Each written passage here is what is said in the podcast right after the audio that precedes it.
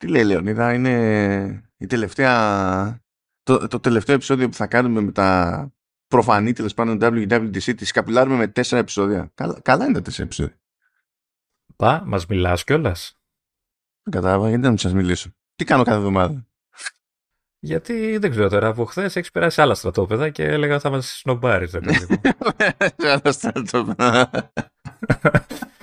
δεν ξέρω, από χθες σχολιάζεις θετικά κιόλας και γουστάρουμε και αγαπάμε και μας αρέσει. Και όπα, όπα, όχι, παντού υπάρχει μέτρο. Πρώτα απ' όλα υπάρχει μέτρο γιατί ο μόνος καφές ήταν φίλτρου, ζεστό.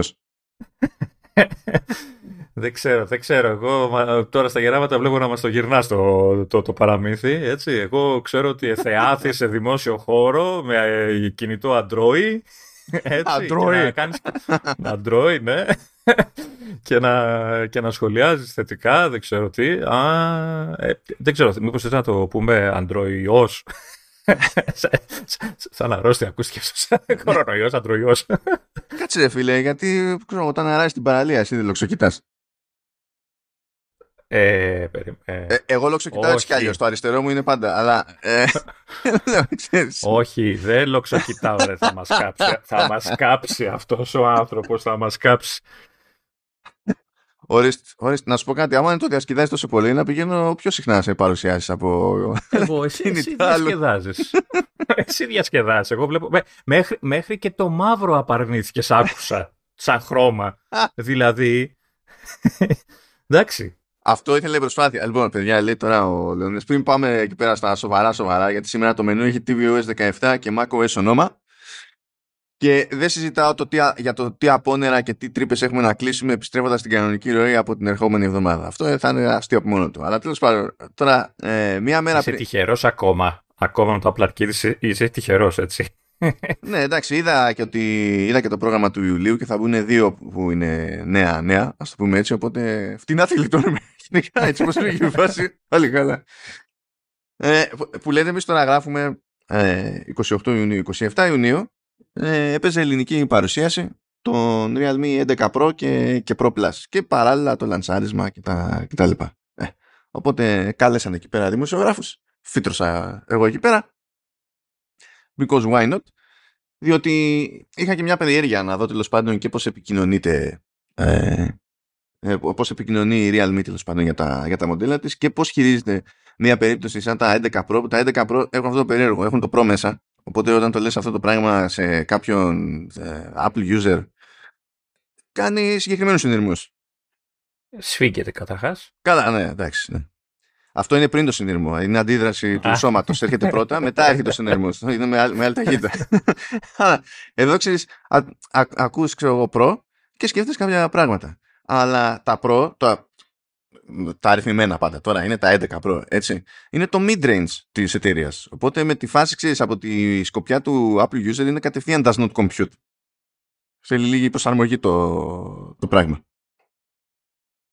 Αλλά τέλος πάντων, μέτρωγε η περιέργεια, γιατί τώρα εντάξει, είμαστε εδώ πέρα εμείς καμένοι, είμαστε σε ένα οικοσύστημα που το οικοσύστημα είναι από μόνο του λόγος τέλος πάντων. Άμα έχεις μπει να μην βγεις και, και τα συναφή, λειτουργεί όλο αλυσίδωτα. Ενώ από την άλλη μπάντα δεν είναι τέτοιου είδους η αλυσίδα. Δηλαδή, έχεις από τη μία Windows, από την άλλη Android, από την άλλη κάτι άλλο. Τέλος πάντων, είναι πιο, πιο χαοτική η φάση παρότι λειτουργούν αυτά μεταξύ τους. Ε, οπότε ήθελα να δω, ρε παιδί μου, τι γίνεται στην κατηγορία αυτή, που είναι και κατηγορία που προφανώς απασχολεί και πάρα πολύ κόσμο και εντός και εκτός Ελλάδας, έτσι κι αλλιώς. Και για να συνεχίσω και το αστείο του, του Λεωνίδα, οι τύποι λοιπόν σε αυτά τα τηλέφωνα, τα δύο, κατάφεραν να έχουν τρία χρώματα, τρεις επιλογές και το μαύρο να είναι το χειρότερο. Που ε, εγώ έχω, έχω ως άτομο, έτσι, έχω κάποιο πρόβλημα. Δηλαδή είναι σχεδόν αδύνατο να υπάρχει επιλογή σε μαύρο και να μην προτιμήσω το μαύρο, ακόμη και αν υπάρχουν άλλες επιλογές που μου αρέσουν. Εκεί το καταφέρανε. Δηλαδή στα, σοβαρά το, το, το, το, το καταφέρανε. Ενώ έχουν τέτοιο, έχουν κάνει κονέ συγκεκριμένα με Ιταλό σχεδιαστή που έχει περάσει από. Όχι, και τώρα είναι στη Βούλγαρη, νομίζω. Ε, και, και εκεί που είναι κάποια κονέα αυτά που τα κάνανε συνήθως για τα πιο ακριβά τους, στη σειρά GT. Εκεί πέρα κάνανε πιο τσαχπίνικη συνεργασία για design κτλ. Ενώ τώρα είπαν ρε παιδί μου ότι το φέρνουν, φέρνουν αυτή τη λογική τουλάχιστον στο πώς ανατίθεται ο σχεδιασμός και τι βλέψεις έχει ε, και στο mid-range το δικό τους και ότι θα συνεχίσουν να το κάνουν αυτό το πράγμα.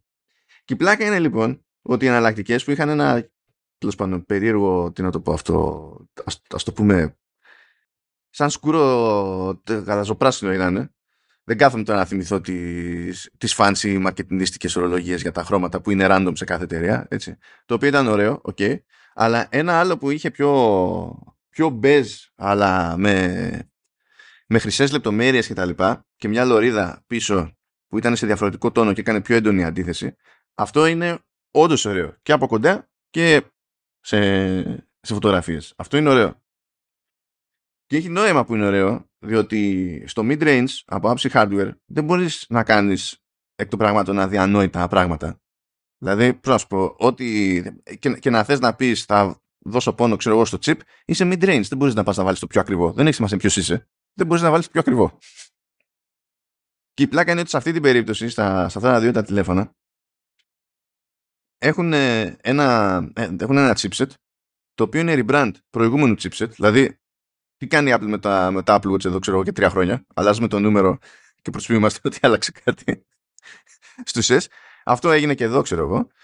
Και, το, και στην πραγματικότητα αυτή η σειρά με, τα, με την αλλαγή των μοντέλων είναι τρίτη χρονιά που έχει καταβάσει το ίδιο chipset.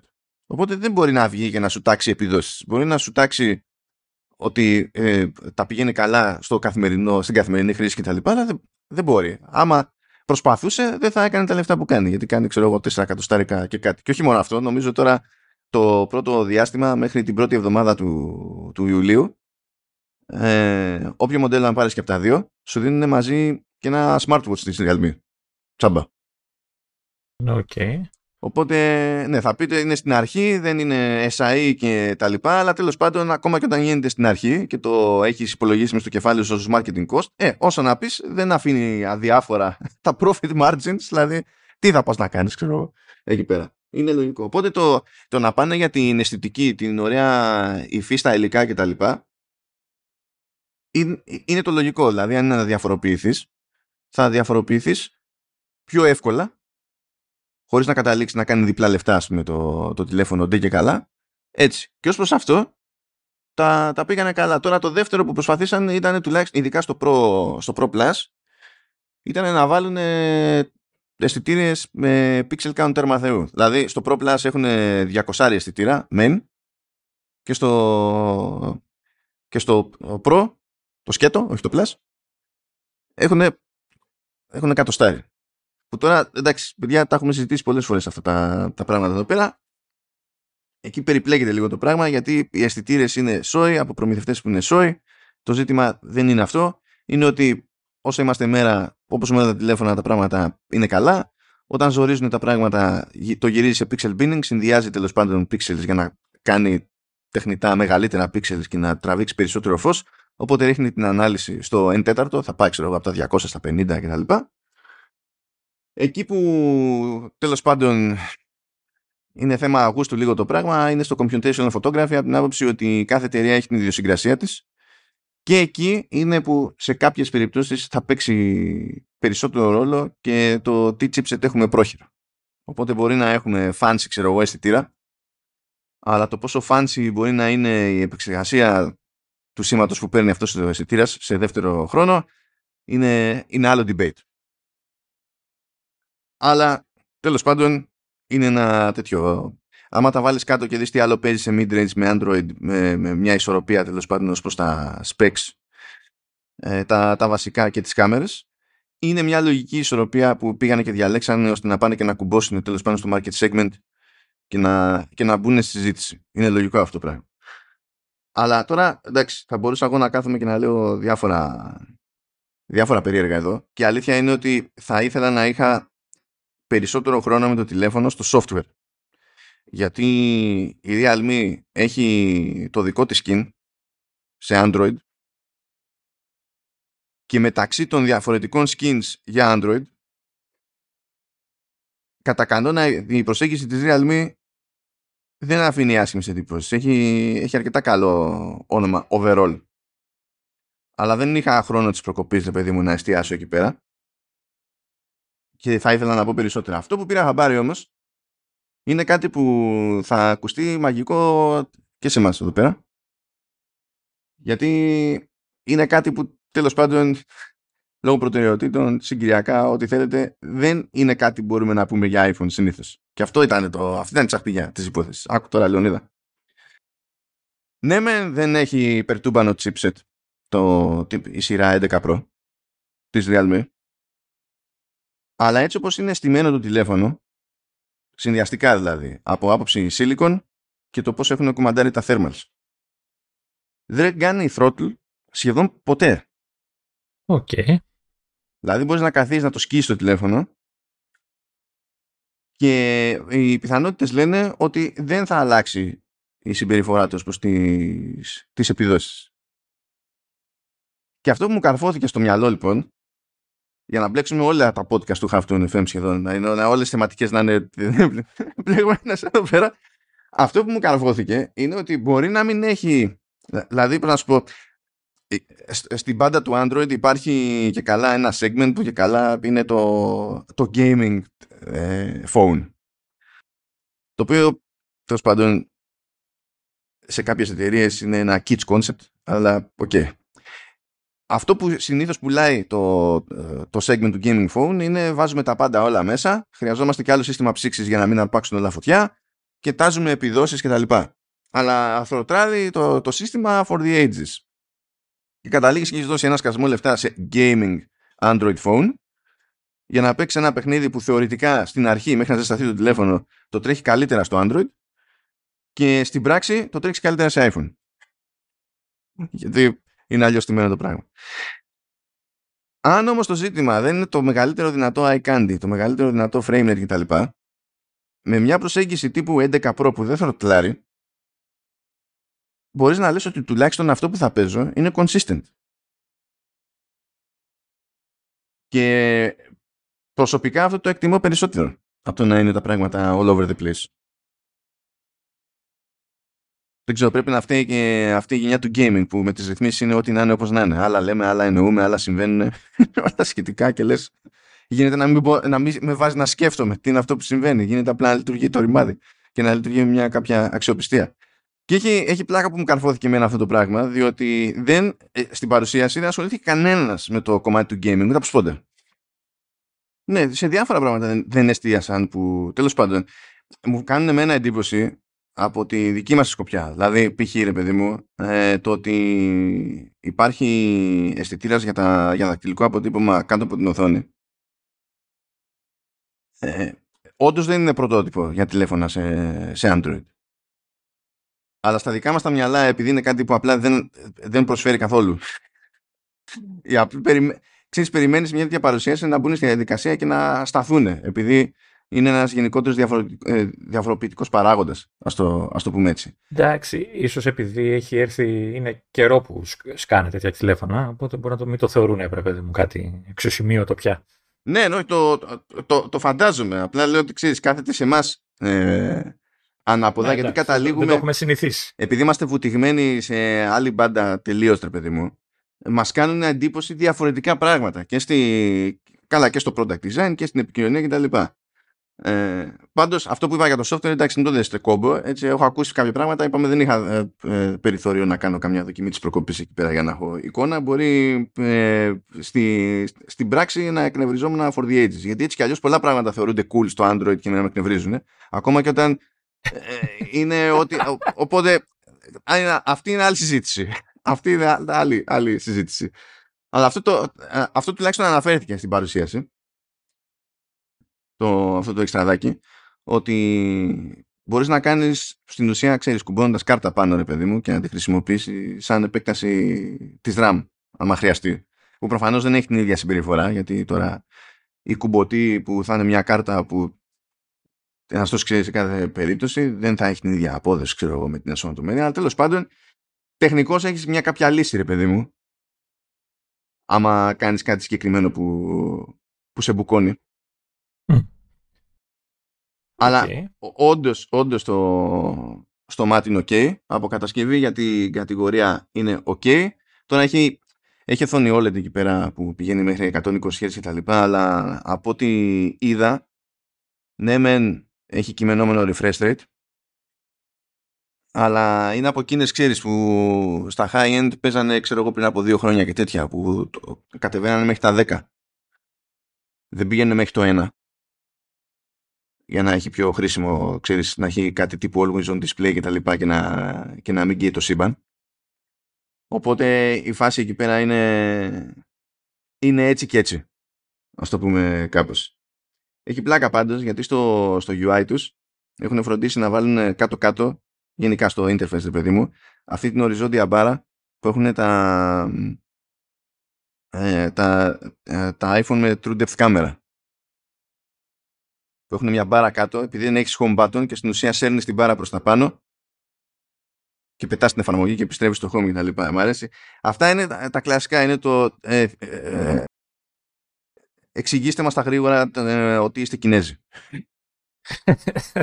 ναι, δεν, δεν μπορούν να αντισταθούν, ρε παιδί μου. Δεν ξέρω γιατί δεν μπορούν να αντισταθούν τόσο πολύ. Βέβαια, κάποιος θα μου πει είσαι κακός. Ε, το... Όταν κάποιος έχει καλή ιδέα και θεωρεί, θεωρηθεί καλό design, το λογικό είναι να, να υιοθετείται. Συμφωνώ. Συμφωνώ. Αλλά έχουν και κινέζικες εταιρείες και όχι μόνο κινέζικες εταιρείες μια κάποια ιστορία. Εδώ τι είναι, αυτή τη, νομίζω τώρα αυτό το μήνα είναι που βγάζει μια οθόνη η Samsung που δεν είναι κινέζικη εταιρεία, είναι κορεάτικη εταιρεία βγάζει μια οθόνη Samsung που τελείως τυχαία, τελείως τυχαία μοιάζει όσο, πολύ, όσο περισσότερο μπορεί με το Apple Studio Display. Και φυσικά ανακοινώθηκε μετά την κυκλοφορία του Apple Studio Display, εννοούνται αυτά, έτσι. Τα, το, το M8, αυτό, αυτά τα monitor. Ε, όχι, δεν λέω, το, δεν λέω το M8. Ένα τέτοιο είναι. Τώρα, τώρα βγαίνει. Έχει και κάμερα ενσωματωμένη πάνω και τέτοια. Α, είναι high end και καλά. Είναι από τις ακριβές. Ναι, ακόμα και η βάση η αλουμινένια, ας πούμε, έχει παρόμοιο σχέδιο με το. Δηλαδή, ξέρεις, είναι, είναι, δεν ξέρω, υπάρχουν κάποιοι που δεν μπορούν να κρατηθούν. Αυτό να το κάνουν ναι, αυτό. Την, την πουλάει ξεχωριστά είναι τίποτα Κορεάτη. Έλα, δεν είναι Pro Display XDR, είναι ανάλογο του, του Studio Display. Άλλο αυτό. Όπα, άραξε. Α, εντάξει. Άραξε. Έχει άραξε. την καλύτερη webcam όλων των εποχών σε Studio Pro Display. Πιο πιθανό να το έχει αυτή. Παρά να τη βάλει η Apple τώρα ως προς αυτό. να είμαστε δίκαιοι. Έτσι. OK. Okay. Πάντως, ε, σε γενικές γραμμές για τα δεδομένα της κατηγορίας, η επίγευση που, που μου έμεινε ήταν, ήταν καλή. Και ε, τώρα συνειδητά έκανα το, το κόπο έτσι, γιατί το ζήτημα ήταν να το δω όσο πιο αποστασιοποιημένα γίνεται. Γιατί άμα ε, βάλω τα χούγια μου, τα γυρίσω στο on, για τα οποία δεν φταίει σε αυτή την περίπτωση το προϊόν, φταίω εγώ, ας πούμε, θα έχουμε άλλα. Είναι τέτοιο. Είχε πλάκα το μεταξύ, γιατί πέταξα εκεί πέρα κάτι φωτογραφίες και εγώ στα social και τα λοιπά. Και σκάει ο, ο Μιχάλης ο Τέγος και λέει: Κοιτάζω το post, κοιτάζω το προφίλ. Ξανακοιτάζω το, το post, ξανακοιτάζω το προφίλ. Δεν καταλαβαίνω. Πού είμαι; Να σου πω, ε, κάπως έτσι πρέπει να γίνονται τα port, έτσι, έτσι είναι η διαδικασία με τις εφαρμογές. Εγώ παίζεις μια εφαρμογή ξέρω, που είναι Mac only έτσι και την κάνεις port στα Windows. Και εδώ λοιπόν τώρα κάναμε port το Command S. κάναμε port το Command S. και πλέον έχει και Android. Έχει πλάκα μεταξύ γιατί με την κάμερα σου λέει ότι κάνουμε ξέρω εγώ, zoom που στην ουσία κάνουν crop στον αισθητήρα. Αυτό που κάνει με τα, με τα 14 Pro και Pro Max η, η Apple. Mm. Που σου δίνει ένα, ένα 2 που στην ουσία δεν σε πετάει σε άλλη κάμερα με άλλο φακό και τα λοιπά και άλλο αισθητήρα.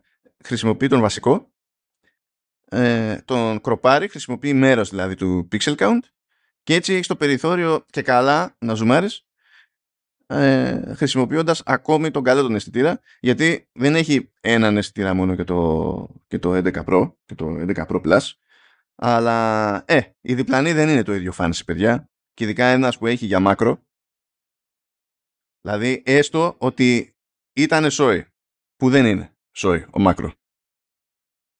Είναι 2 megapixels. Πρέπει να πονάει αυτό. Αυτό, που, αυτό πονάει, δηλαδή τα 2 megapixels πονάνε ακόμη και αν, για που, αυτό είναι το στάνταρ σε αυτή την εποχή, τα 2 megapixels πονάνε ακόμη και αν δεν έχεις σκοπό να τυπώσεις ποτέ στη ζωή σου. Ναι. Ναι, φαίνεται και στην οθόνη. Ναι.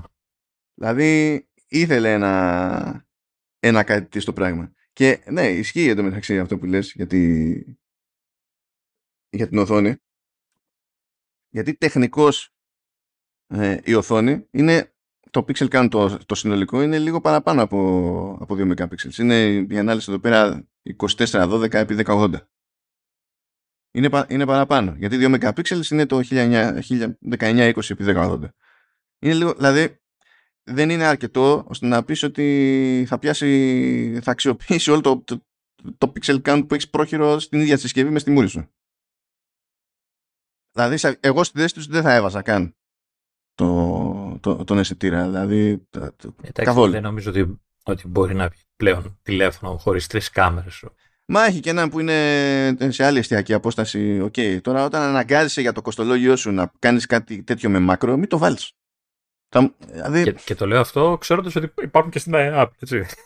Τηλέφωνα με δύο κάμερες. Ναι, εντάξει. Αν αυτός... Για να μην βρίζεις. Πες ότι δεν είναι έτσι, αλλά σε νοιάζει, ξέρεις το perception της αγοράς. Θες να κάνεις την εντύπωση κτλ. Εντάξει, δεν νομίζω ότι θα σου πει τώρα στο, στο mid-range κάποιος, Μα είναι δυνατόν να μην έχεις μάκρο. Δηλαδή, θε, οι πιο πολλοί θα σου πούνε τι είναι μάκρο; Τι εννοείς μάκρο; Σούπερ μάρκετ για εμπόρους δεν ήταν αυτό κάπου. Πω, τι θυμήθηκες, ρε φίλε. Τι πέδεμα που ήταν αυτό κάθε φορά. Έχει μετονομαστεί πλέον. Τι πέδεμα ήταν αυτό. Θυμάμαι, δεν έχω πάει πολλές φορές, αλλά ήταν μια ζωή πέδεμα. Δηλαδή ήταν πρέπει να κάνεις αποκτητογράφηση στην όλη φάση με τα καρτελάκια. Είναι το μόνο σούπερ μάρκετ στο οποίο έκοβες βόλτες με calculator στο χέρι. Ε, Commando S. Ναι. Όχι, ε, δεν το λέω για σένα. Δεν κατάλαβα. Ε, ακούνε. ε, το λέω γιατί, ας πούμε, στην τηλεόραση πάνω από δεξιά έχει το κανάλι. Ρε, παιδί κα, Καταλαβαίνεις ποιο κανάλι είσαι, ξέρω, αν ξεχαστείς. Δεν θυμάσαι. Ε, να το λέω. Μίλα εσύ, εγώ θα το λέω κάθε τόσο για να, να, να μην νομίζουν ότι έχουν αλλάξει συχνότητα, ξέρω, κτλ. Έχει και ναι, όχι, θα μιλήσουμε για, για Apple stuff. Να βάλουμε και parental advisory, τι λες. Ε, δεν ξέρω αν είναι explicit. δηλαδή είναι προσβολή αυτό, έτσι, δηλαδή θα μας πετάνε ντομάτι σε λίγο. Βαθιές ανάσες και κρατήστε στο, το φιλοσοφικό της υπόθεσης τα, ε, το προϊόν που είναι σχεδιασμένο με τέτοια thermals ώστε να γλιτώνουμε το throttling. Μην, μείνετε εκεί πέρα. Happy thoughts. Happy thoughts. Κάντε, ναι, κάντε ε, μια, ένα τελευταίο, μια ερώτηση θέλω να σου κάνω τελευταία για το, για το όλο θέμα. Ε, μπορείς να κοιτάξεις λίγο την παλάμη σου; Τη, τη δεξιά νομίζω. Να, να, να, να την κοιτάξω, αλλά είμαι στο σκοτάδι, δεν νομίζω ότι θα βοηθήσει.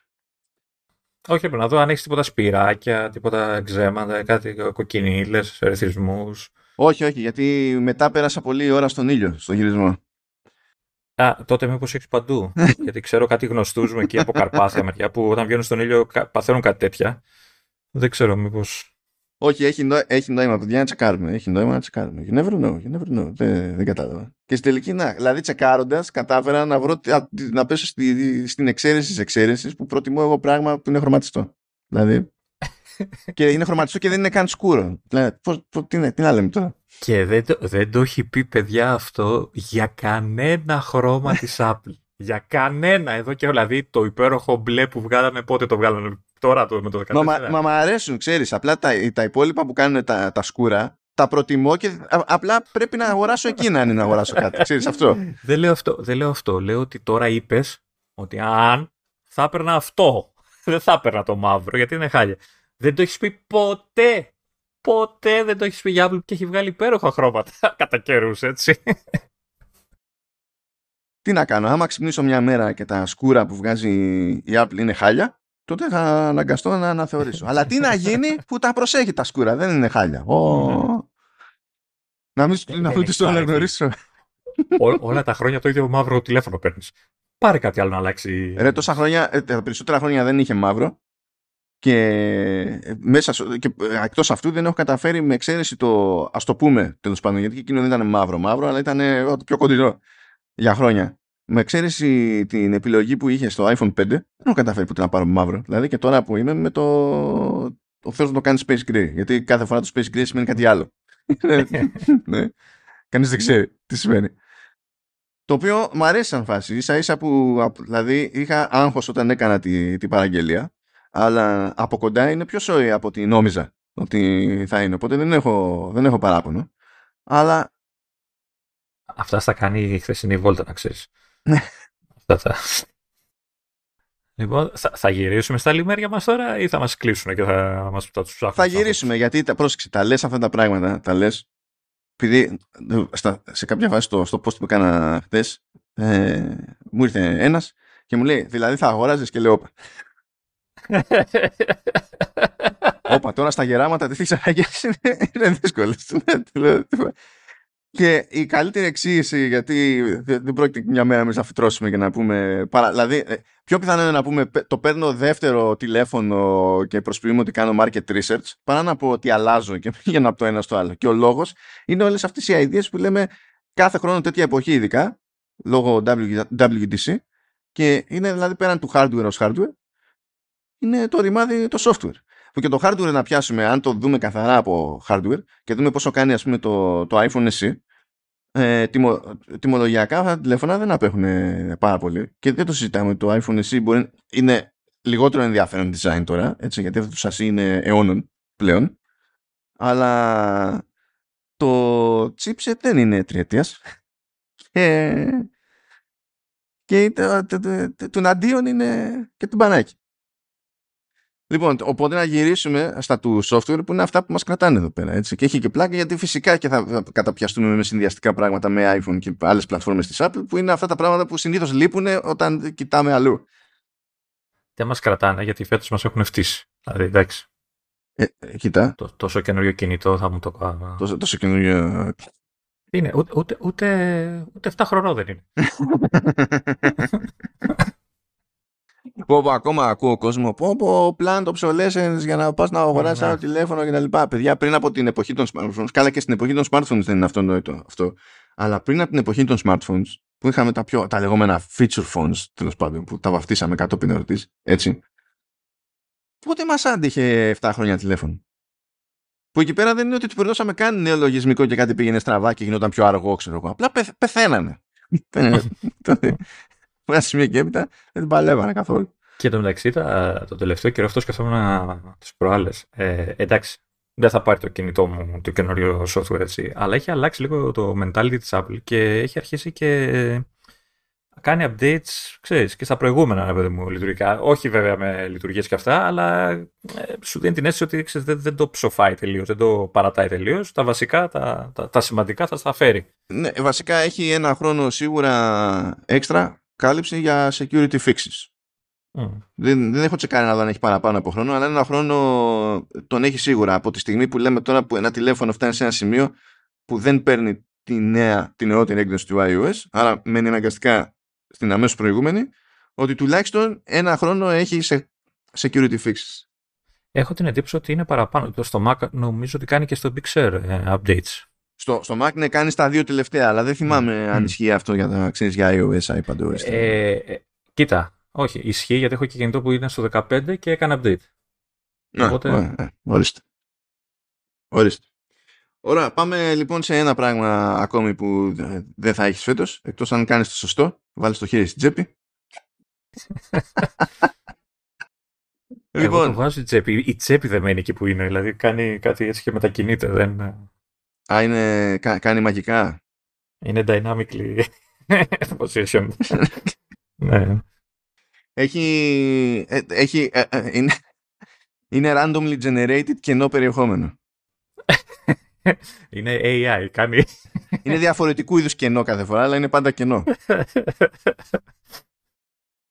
λοιπόν, αυτή τη φορά από τα περίεργα που, που γίνανε είναι ότι ενώ δεν έκανε ξεχωριστό κομμάτι παρουσίασης για το tvOS 17 η Apple. το έβαλε στο κομμάτι εκείνο που το βάφτισε ε, Audio and Home που και εκεί ακόμη έβαλε το audio μπροστά και το home δεύτερο διότι είναι σαφείς προτεραιότητες και στο home υποτίθεται ότι εντάσσεται το, το tvOS. Ε, φέτος που νομίζω δεν έπαιξε αυτό πέρυσι έβγαλε δελτίο τύπου και συγκλονίστηκα. Ναι, γιατί φέτος έχει και features που τραβάνε και λίγο το μάτι, ρε παιδί μου. Δεν είναι. Ε, ξέρεις, και εκεί κάλεσε τη διαφορά στη μέση, διότι δεν έφτιαξε σελίδα. Ε, ναι, τώρα, εντάξει. Καλά, σου λέει που να, που, που να βλέπουμε τώρα εδώ πέρα. Οπότε έχουμε κινητικότητα φέτος στο, στο tvOS 17 που εντάξει το πιο προφανές είναι αυτό που έτσι κι αλλιώς έχουμε πιάσει σε, προηγούμενες, σε προηγούμενα επεισόδια διότι είναι συνδυαστικό και ειδικά στην περίπτωση του iOS 17. σε μένα το οφείλεται σε μένα γιατί το έχω ζητήσει και το κάνανε. Mm, ναι, απλά φρόντισαν να το κάνουν και να μην υποστηρίζουν το δικό σου Apple TV. Εντάξει, okay. Ούτε κινητό, ούτε Apple TV, έτσι.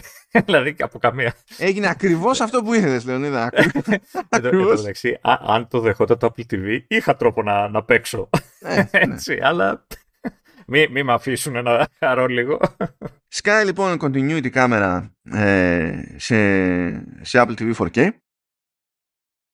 Πράγμα που σημαίνει ότι εκεί πατάει το σύστημα πλέον για να έρθει και η υποστήριξη για FaceTime. Φυτρώνει το FaceTime στα σοβαρά στο, στο Apple TV και μπορούμε υποτίθεται να στήσουμε κάπου το, το iPhone, να χρησιμοποιήσουμε την κάμερά του και να κάνουμε κλήσεις που θα προβάλλονται στην τηλεόραση μέσω του, ε, του Apple TV 4K. Αυτό έχει πλάκα από την άποψη ότι η αγορά της τηλεόρασης έκανε κάποτε μια απόπειρα τέλος πάντων να ενσωματώσει κάμερες ή να πουλάει κάμερες ως add και τα λοιπά και αυτό δεν πήγε ποτέ πουθενά διότι ήταν άχαρο, πήγαινε πακέτο τελείως τυχαία, τελείως τυχαία με το να χρησιμοποιούνται δεδομένα από, τη, από την κάμερα για, για analytics, ads, τελείως τυχαία, απίστευτο. Ε, θυμάμαι ένα φεγγάρι που είχαν πάρει χαμπάρι ότι ε, τα, τα μικρόφωνα μένουν ανοιχτά και δειγματίζουν και ε, κανένα πρόβλημα, ναι, κανένα, δεν υπάρχει. Είναι totally normal phenomenon. Είναι... Όπως έλεγε και ο σύντροφος εκεί πέρα στο Τσερνόμπιλ. Ε, οπότε μπορούμε να χρησιμοποιήσουμε στα σοβαρά μια κάμερα που να την τη, τη παλεύει και να κάνουμε ομαδικές κλήσεις μπροστά σε μια τηλεόραση κτλ. Είναι ξεκάθαρο αυτό το, το όφελος. Αλλά αυτό που είδα και δεν ξέρω γιατί ενώ κάθε και σου λέει μπλα μπλα continuity κάμερα ρε παιδί μου Α, και εννοείται ότι δεν είναι ανάγκη μόνο με iPhone, μπορείτε να βάλετε και iPad. Τώρα ποιος το κάνει αυτό δεν ξέρω, αλλά OK. Okay. Mm. Και ένας λόγος παραπάνω, όπως αντιλαμβάνεστε, έτσι να τα ξυλωθείτε να πάρετε άλλο ένα stand. Ναι. Και υποθέτω αυτό που δείχνουν θα είναι το πιο ακριβό που υπάρχει έτσι. Στα trade. Όχι, όχι. Αυτό που δείχνανε νομίζω είναι ένα συγκεκριμένο της 12 South, το οποίο υφίσταται έτσι κι αλλιώς. Και μία που ε, έγινε το keynote και μία που μέσα σε μία μισή μέρα ε, ξεπούλησε. Η 12 South αγαπημένη του Ελσάθ. Ναι, ναι, ναι, δεν μπορώ να πω. Ε, και περίμενα λοιπόν η Apple επικοινωνιακά δηλαδή να πηγαίνει και να κουμπώσει, ξέρεις, να βάλει τα πάντα όλα από ό,τι έχει να πει με continuity κάμερα γιατί έχει και μια άλλη λειτουργία που βασίζεται σε continuity κάμερα. Και έχει να κάνει με το Apple Music. Α. Λοιπόν υπάρχει εδώ και μήνες ε, μια λειτουργία του Apple Music που είναι φάση karaoke και λέγεται Apple Music Sing. Ε, αυτό λειτουργεί και στην εφαρμογή Apple Music ε, για tvOS αλλά θα σου δείξει τέλος πάντων το artwork. Θα σου δείξει τους στίχους και κάνεις εσύ το κομμάτι σου και τραγουδάς χαίρεσαι μόνος σου πούμε, με παρέα κτλ. Δεν χρειάζονται μικρόφωνα και τέτοια γιατί δεν είναι video game για να υπάρχει score. Είναι ότι υπάρχουν βοηθητικά οι, οι, οι στίχοι και μετακινούνται με ρυθμό για να ξέρεις και εσύ τι να πρέπει να κάνεις ας πούμε για να το ακολουθήσεις αλλά λέει ότι αν με continuity κάμερα κουμπώσει τέλος πάντων κάποιο iPhone ή κάποιο iPad, προβάλλει και την πάρτι σου ή την παρέα σου από πίσω. Ώστε να μην ακούς, αλλά να βλέπεις και το ρεζιλίξ σου.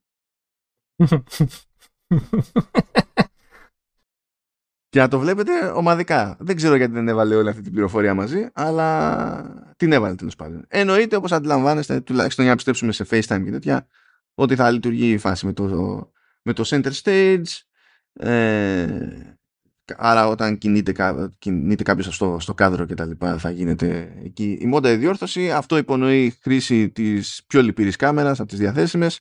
Οπότε δεν θα πέταγα τη σκούβια μου σε αυτή την περίπτωση. Αν και τουλάχιστον υποτίθεται ότι με iPhone 14 είναι πιο σόι αυτή η κάμερα θα είναι πιο ξέρω εγώ ε, light η λύπη.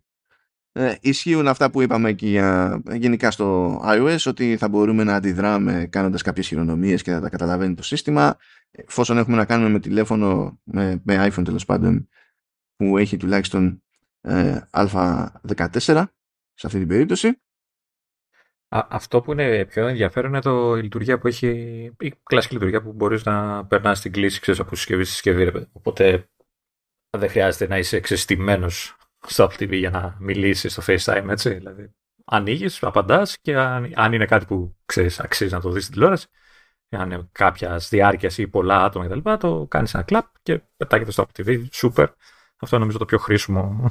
ε, και, και με αφορμή το, το όλο αυτό με τη φάση με το FaceTime έρχεται κατά μία έννοια και το split view στο Apple TV αλλά για συγκεκριμένη χρήση σου λέει ότι μπορείς στην ουσία να έχεις στη μία μπάντα το FaceTime για να βλέπεις τον, άλλο, τον άλλον ή τους άλλους και στην άλλη μπάντα να έχεις κάποιο περιεχόμενο σε SharePlay.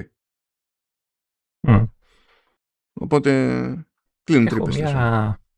Θα ήθελα να δω, σαν απορία το έχω αυτό, πώς, πώς διαχειρίζεται τον ήχο; Γιατί για τους άλλους κυρίως, γιατί εσύ θα έχεις το iPhone τώρα θεωρητικά κάτω από τη τηλεόραση, κάπου τέλος πάντων κτλ. Και, και θα τραβάει κτλ. Και, και θα, το μικρόφωνο ουσιαστικά θα είναι του iPhone, θα ακούει τη φωνή σου, αλλά όταν θα μιλάει ο άλλος θα ακούει και αυτό τη φωνή του από σένα, από τα ηχεία της τηλεόρασης, ας πούμε, θα, θα, θα, θα, δεν θα παίζει κάποιο πρόβλημα εκεί. Κοίτα, ε, νομίζω ότι αυτό θα κουμπώνει με ό,τι έχει κάνει τώρα με voice isolation και τέτοια και συσκευές σε πρώτη φάση. Αλλά σίγουρα αυτό είναι πιο δύσκολο σενάριο και σίγουρα το ιδανικό είναι ναι, γεια σας, έχουμε και κάτι AirPods, ξέρω. Σίγουρα αυτό είναι πιο ok σενάριο. Ναι, η αλήθεια, ναι, το σκέφτηκα για ακουστικά, αλλά δεν ξέρω αν είναι η ιδανική λύση σε αυτό το σενάριο, γιατί θεωρώ έτσι, ότι όταν ε, πετάς το, το, το, το FaceTime call στη τηλεόραση, το κάνεις πέρα από το να είσαι εσύ πιο άνετος, ότι είναι και λίγο, ξέρετε, συμμετέχουν κι άλλοι μαζί σου στην κλίση, ενώ από τη δικιά σου τη μεριά, δηλαδή είναι στο σαλόνι, ξέρω εγώ, είσαι εσύ με το φίλο σου και μιλάς με κάποιους άλλους, Οπότε αν έχεις ακουστικά, χάνεται λίγο η ουσία του το πετάω στην τηλεόραση. Θα κράταγα το κινητό και τελείωσε. Ε, οπότε δεν ξέρω πόσο ιδανική η χρήση είναι τα, τα ακουστικά σε αυτή τη φάση. Ε, ναι, το δέχομαι. Εκεί είναι όταν είσαι μόνος σου στην πάντα τέλος πάντων, βγάζει νόημα. Στα υπόλοιπα, είπαμε, σίγουρα θα κάνει προσπάθεια ε, με voice isolation και σίγουρα έτσι κι αλλιώς πριν λειτουργήσει καν το voice isolation, ε, θυμίζω ότι είναι και ας το πούμε κατευθυντικά τα μικρόφωνα του, του iPhone. Γιατί νομίζω το είχαμε πει και σε κάποια άλλη φάση, σε κάποια παρόμοια ανησυχία, ότι άμα δεν ήταν και προσπαθούσαμε να τραβήξουμε βίντεο με iPhone, θα ήταν αυτοκτονία η φάση. Δηλαδή θα έπιανε οτιδήποτε και θα τα έκανε όλα αυτά ξέρω εγώ. Ε, οπότε έτσι κι αλλιώς δηλαδή το hardware και το software έκανε προσπάθεια προς αυτή τη, την κατεύθυνση. Τώρα, αλλά ο, αυτή η προσέγγιση κάποιο όριο θα έχει. Κάποιο όριο θα έχει. Με βάση το πώς βγαίνει ο ήχος από την τηλεόραση ή από το ηχοσύστημα που μπορεί να έχει κουμπώσει κάποιος στην τηλεόραση ή δεν ξέρω και εγώ τι. Κάπου, κάπου θα έχει ένα stop αυτό το πράγμα. Εικάζω από ό,τι βλέπω δηλαδή ότι μιλάνε για ασύρματη έτσι, σύνδεση του, του iPhone με το Apple TV. Γιατί από ό,τι θυμάμαι δεν έχει και USB πια το, το Apple TV. Οπότε δεν ξέρω και με την μπαταρία θα παίξει. Γιατί αυτό το feature τραβάει πολύ μπαταρία γενικά. Ε, εντάξει. Ε, ναι με το, με το κάμο τραβάει περισσότερο. Με αυτό τραβάει λιγότερο. Και στη τελική πόσες ώρες θα κάτσεις εκεί πέρα, ξέρω εγώ. Α, μην το λες, μην το λες. Ε, τότε του πετάς ένα καλώδιο να τραβάει ρεύμα ναι, αυτό, αυτό. αυτό, δηλαδή. Στην τελική το συνδέει τηλεόραση, δηλαδή, απλά για να τραβήξει ρεύμα. Να, να. Κάπως, κάπως έτσι. Είπες εσύ για τις μεταφορές των κλήσεων ότι όπως συμβαίνει μεταξύ Mac, iPad και iPhone θα μπορούμε να πούμε ότι ξεκινάμε μια κλήση κάπου και τη μεταφέρουμε στο Apple TV ή τη ξεκινάμε στο Apple TV και τη μεταφέρουμε αλλού. OK, okay, κομπλέ. Ε, και επίσης λέει ε, σε περίπτωση που είμαστε ήδη σε κλήση και σκάει κάποια άλλη κλήση και μπορεί να είναι και κλήση κανονική και να κάνει routing του, του, ξέρεις, από το, το δίκτυο κινητής ναι, ναι. Δεν είναι υποχρεωτικό να είναι από FaceTime. Ε,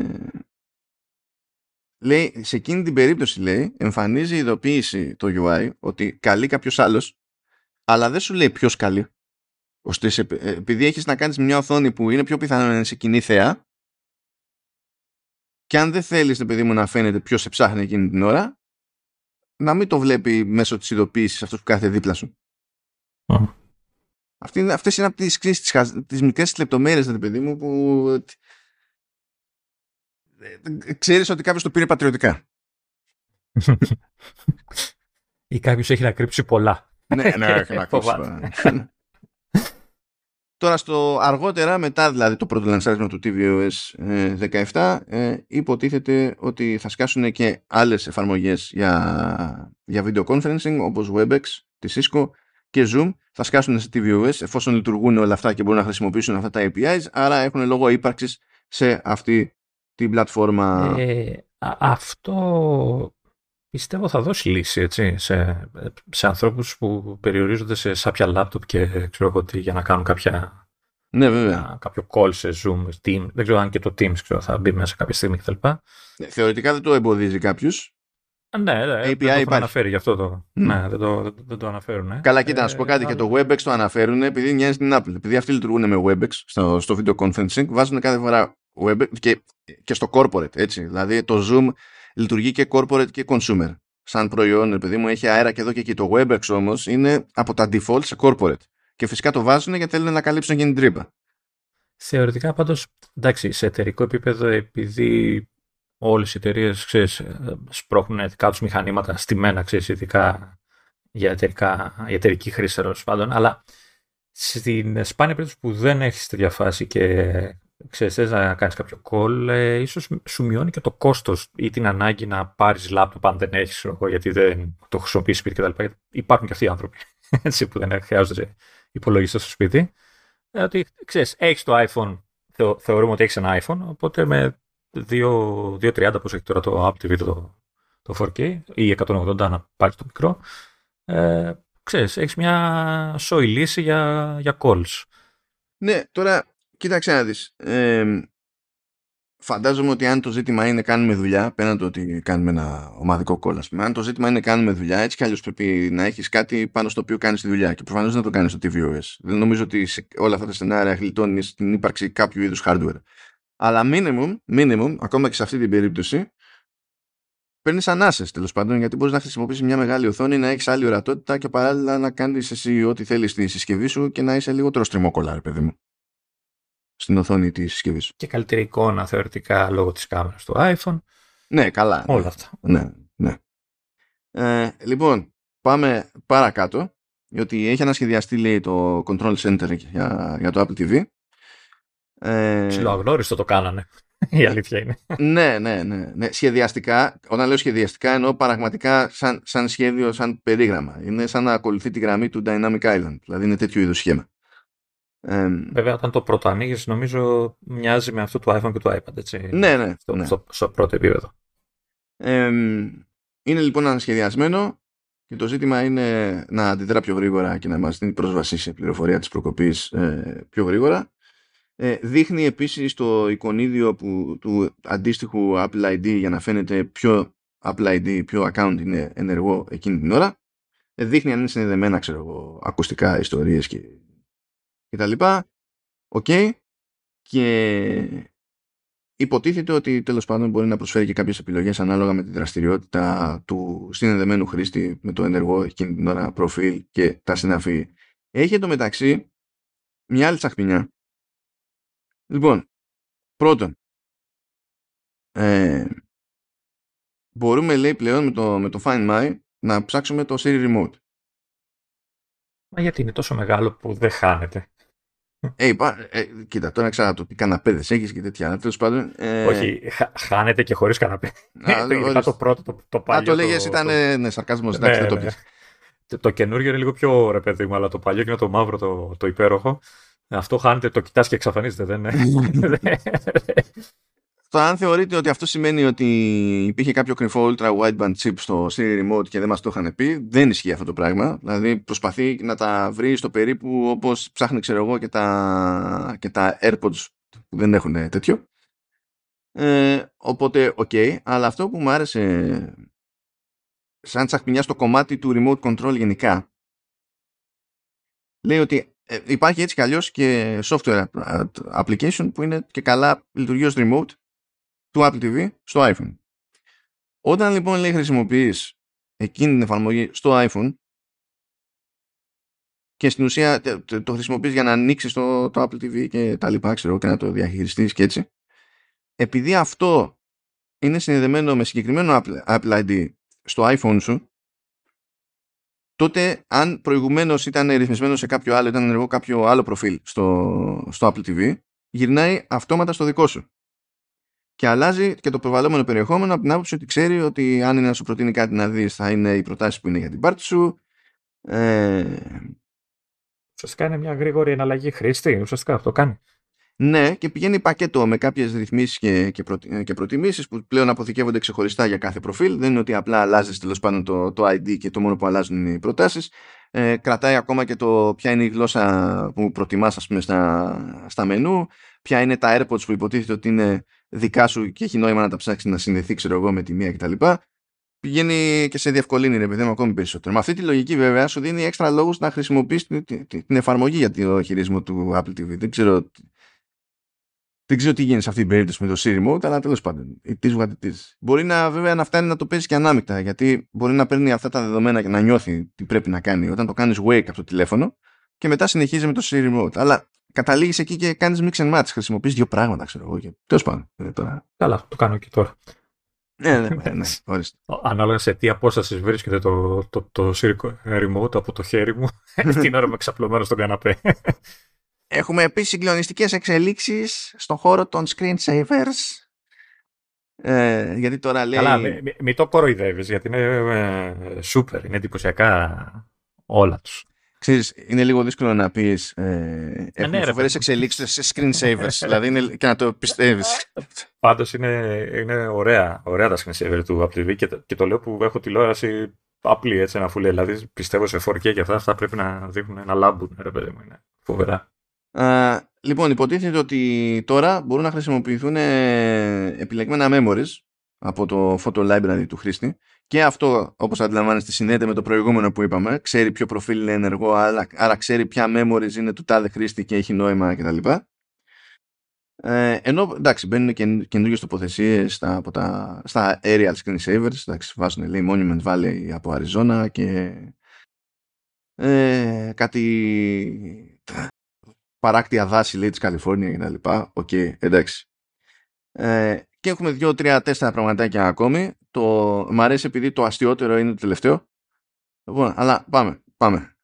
Λοιπόν, έχει μια λειτουργία εδώ που τη λέει Enhanced Dialogue που στην ουσία τι κάνει, πηγαίνει και σπρώχνει το διάλογο στο θέμα που, που προβάλλεται και ρίχνει τα τριγύρω εφέ ώστε στην ουσία να, να ε, ακούμε καλύτερα το διάλογο ε, χωρίς να χρειαστεί να τσιτώσουμε και να πάμε πακέτο να τσιτώσουμε στην ουσία και όλα τα υπόλοιπα ηχητικά εφέ και τα λοιπά. Αυτό μπορείς να πεις ότι υπό άλλες συνθήκες κάποιος θα έλεγε ότι είναι σαν να έχω night mode στον ήχο. Εγώ θα το έλεγα ότι είναι, κρατάω ψηλά τη, τη μεσαία στάθμη του, του equalizer και κατεβάζω όλα τα άλλα. ναι, ε, συνήθως όμως, συνήθως αυτό το πουλάνε ως ως night mode από την άποψη ότι ναι, ναι. σου κόβουν μπάσα ιστορίες και τέτοια, σου πρόχνουν το διάλογο ώστε να, ε, να μπορείς να κάνεις να παρακολουθήσεις χωρίς να χρειαστεί να στείλεις τις εντάσεις τερμαθεού. Βέβαια... Να τους γύρω, ναι. ναι. Βέβαια, βέβαια.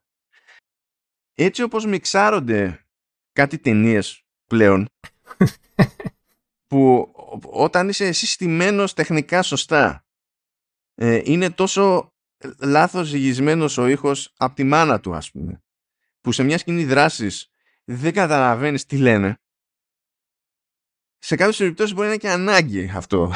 Οπότε ε, δέχομαι το χαρακτηρισμό enhanced dialogue αντί να το βαφτίσουν κάπως αλλιώς. Εντάξει. Uh, μπαίνει υποστήριξη της νέας εκδοχής Dolby Vision, μπαίνει υποστήριξη για Dolby Vision 8.1. Δεν θα πέσω εδώ σε λαγουδότρυπα, δεν θα βγω ποτέ. Άλλη φορά. Άλλη φορά γιατί είναι, είναι πιο περίπλοκο από όσο πρέπει αυτό το πράγμα και καλύτερο νομίζω είναι να μένει αόρατη διαδικασία στο χρήστη όσο περισσότερο γίνεται. Ε, επίσης Apple Fitness Plus έρχονται αυτά που είπαμε σε άλλο επεισόδιο, τα custom plans. Μπορούμε να βάλουμε στη σειρά διαφορετικά είδη από workouts και να ξέρει το σύστημα ότι θα πάμε από το ένα στο άλλο αντί να διακόπτουμε κάθε φορά και να ε, διαλέγουμε εκ νέου. Ε, με, τα, με τα stacks, εντάξει, υπάρχει και το audio focus λέει που μας επιτρέπει στην ουσία να πάμε και να πούμε στο σύστημα ότι που, να δώσει προτεραιότητα ή στη μουσική που παίζει ή στις οδηγίες του, του προπονητή κτλ. Και, και φτάνουμε στο αστείωτερο όλων. Θα σας το διαβάσω έτσι όπως το λέει Apple. Third party VPN support, which enables developers to create VPN apps for Apple TV. This can benefit enterprise and education users to wanting to access content on their private networks, allowing Apple TV to be a great office and conference room solution in even more places. Δεν ξέρω πώς καταφέρνεις να το διαβάσεις αυτό το πράγμα και να σκεφτείς οτιδήποτε άλλο εκτός από το βάζω VPN για να δω ξέρω εγώ ξένο Netflix.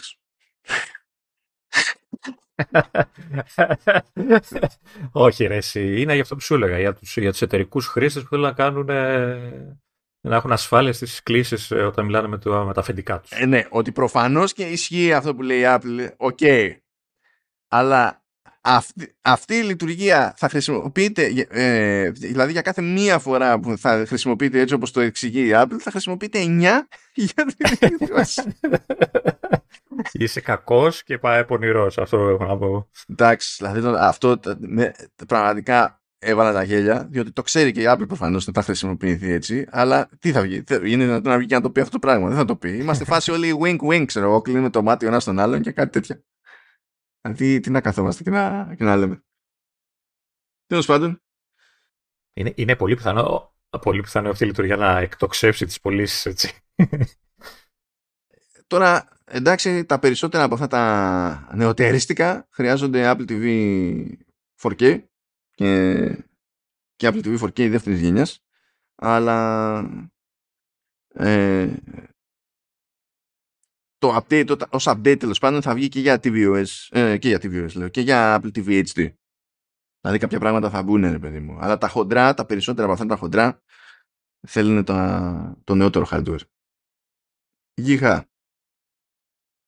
Και αυτό είναι το, το tvOS. Είναι απίστευτο το ότι έκατσε χρονιά που είχαμε να πούμε πράγματα για το tvOS. Δηλαδή δεν το πιστεύω και που το κάναμε. Και αρκετά κιόλας, έτσι. Αρκετή ναι, ναι, ναι, Είναι, είναι απίστευτο και με την υποστήριξη της Realme. λοιπόν, ε, τώρα θα πάμε σε macOS ονόμα. Δεν είπαμε θα το λέμε σε όνομα και εγώ μωρά. Αυτό είναι η κατάσταση δική μας. Αυτό δεν φταίει. το τοπονίμιο είναι αυτό που είναι. Λοιπόν, πάμε σε macOS ονόμα. Έχουμε εδώ πέρα αρκετά πράγματα που στην ουσία ε, ισχύουν και στα υπόλοιπα λειτουργικά που έχουμε αναφέρει μέχρι στιγμής, οπότε κάποια θα τα πηγαίνουν πιο γρήγορα σε κάποια σημεία έχουμε ζουμί, αλλά θεωρώ τουλάχιστον ταιριαστό για όλα αυτά που τόλμησα να πω προηγουμένως για screensavers, να είμαστε αναγκασμένοι να ξεκινήσουμε με screensavers στο όνομα. Ε, αυτό είναι για, ε, για πάρτι σου. Για πάρτι σου. Για πάμε. Ε, έρχονται, έρχονται τα screensavers του TVOS από ό,τι έχω καταλάβει εγώ. Ναι, ναι. Έτσι, ναι. προφανώς και τα καινούργια που θα. Δεν ξέρω αν θα και δικά του αποκλειστικά το, το Sonoma ε, τα οποία είπαμε είναι πολύ εντυπωσιακά, έτσι είναι aerial, aerial πώς, θα, πώς το ε, προφέρεις αυτό. Έτσι, ωραία τοπία, ωραία τραβηγμένα, super κτλ. Θα ενεργοποιείται εννοείται όταν είναι locked το Mac, ξέρεις, στο, στο lock screen κτλ. Και, και η τσαχπινιά είναι ότι όταν θα το ξεκλειδώνεις θα κάνουν ωραίο εφεδάκι ομαλό και θα μετατρέπονται ουσιαστικά στο wallpaper του, που, του desktop, ας πούμε. Οπότε θα, από ό,τι κατάλαβα θα κάνει κάποιο τύπο animation, θα σταματάει εκεί που κινιό, κινιότανε πριν, κάπως έτσι. Θα γίνεται ομαλά δηλαδή. Αυτό είναι κόμπο από screensaver και τελικά wallpaper και έχουν κάνει, έχουν, στην ουσία έχουν φροντίσει ώστε να γίνεται μετάβαση από, τη, από το ένα στο άλλο και αυτό εντάξει, αυτό θα είναι, θα είναι fancy σαν, σαν φάση. Ναι. Αυτό είναι εντάξει, δηλαδή ήρθε. Α, α, δηλαδή στην ουσία έχουμε μετακόμιση λειτουργίας από tvOS σε macOS, που αυτό είναι από μόνο του κουφό. Πρέπει να είναι η πρώτη φορά που γίνεται. Παίζει. και το κάνουν και με έναν τρόπο που έχει μια ε, πιο στοχευμένη έξτρα τσαχπινιά συγκεκριμένα που να βγάζει νόημα σε Mac. Δηλαδή πάλι κάποιος ε. εδώ τι πήρξε που το πήρε πατριωτικά ενώ δεν το ζήτησε κανένας. Έτσι. Λοιπόν, Τώρα πάμε παιδιά στα widgets. Τα widgets είναι πάρα πολύ αστεία. υπάρχει ελπίδα να έχουμε widgets που να είναι αξιοποιήσιμα και χρήσιμα; δηλαδή και όχι χρη, ε, κρυμμένα εκτός οθόνης. Λοιπόν, λοιπόν. Πρώτα απ' όλα αυτή η ιδέα ε, παραμένει με τα widgets που μπορούμε να τα κάνουμε slide από τα, από τα δεξιά και για κάποιο λόγο είναι combo μαζί με τα notifications και δεν βολεύει τίποτα ποτέ. Ναι. Ε, ε, ε, αυτό επειδή δεν βολεύει γενικά εκεί πέρα ε, παίζει μια νοσταλγία στο, μεταξύ των χρηστών Mac λέω ότι τέλος πάντων μήπως χρειαζόμαστε ξανά κάτι τύπου dashboard. Από εκεί την οθόνη που είχε όλα τα widgets μαζί ε. ναι, ναι. Και ας πούμε ότι το ένιωσε αυτό λίγο η Apple αλλά επειδή η Apple δεν υπήρχε περίπτωση να πει «Α, επανήλθε το dashboard», λέει πώς μπορούμε να το κάνουμε πιο κουφό ακόμη. Οπότε, λοιπόν, πάμε. Βήμα-βήμα. Πρώτον. Dashboard. Dashboard λέγονταν. Έχω κόλλησα το. Εντάξει, okay. Λέγονταν dashboard. Λοιπόν. Το πρόλαβα. Ε, ναι, ναι. Αφού εδώ όταν ε, τα είχε γραμμένο, το, το, το είχε γραμμένο το dashboard η Apple δεν το έβγαζε για χρόνια από τα λειτουργικά και ήταν εκείνο δεν το χρησιμοποιούσε κανένας έτσι όπως ήταν. Γιατί ήταν παμπάλια τα widgets, δεν είχαν λόγο ύπαρξης, απλά ήταν πανατημένο ο κώδικας, ξέρω εκεί. Λοιπόν, έρχονται, έρχεται η δυνατότητα να βάλουμε widgets στο desktop. Αποκάλυψη. Μπορούμε να διαλέξουμε από το νέο widget gallery λέει, και να βάλουμε οπουδήποτε στο desktop. Και όπως ισχύει και στη, στα υπόλοιπα ε, λειτουργικά φέτος, αυτά τα widgets θα είναι και interactive.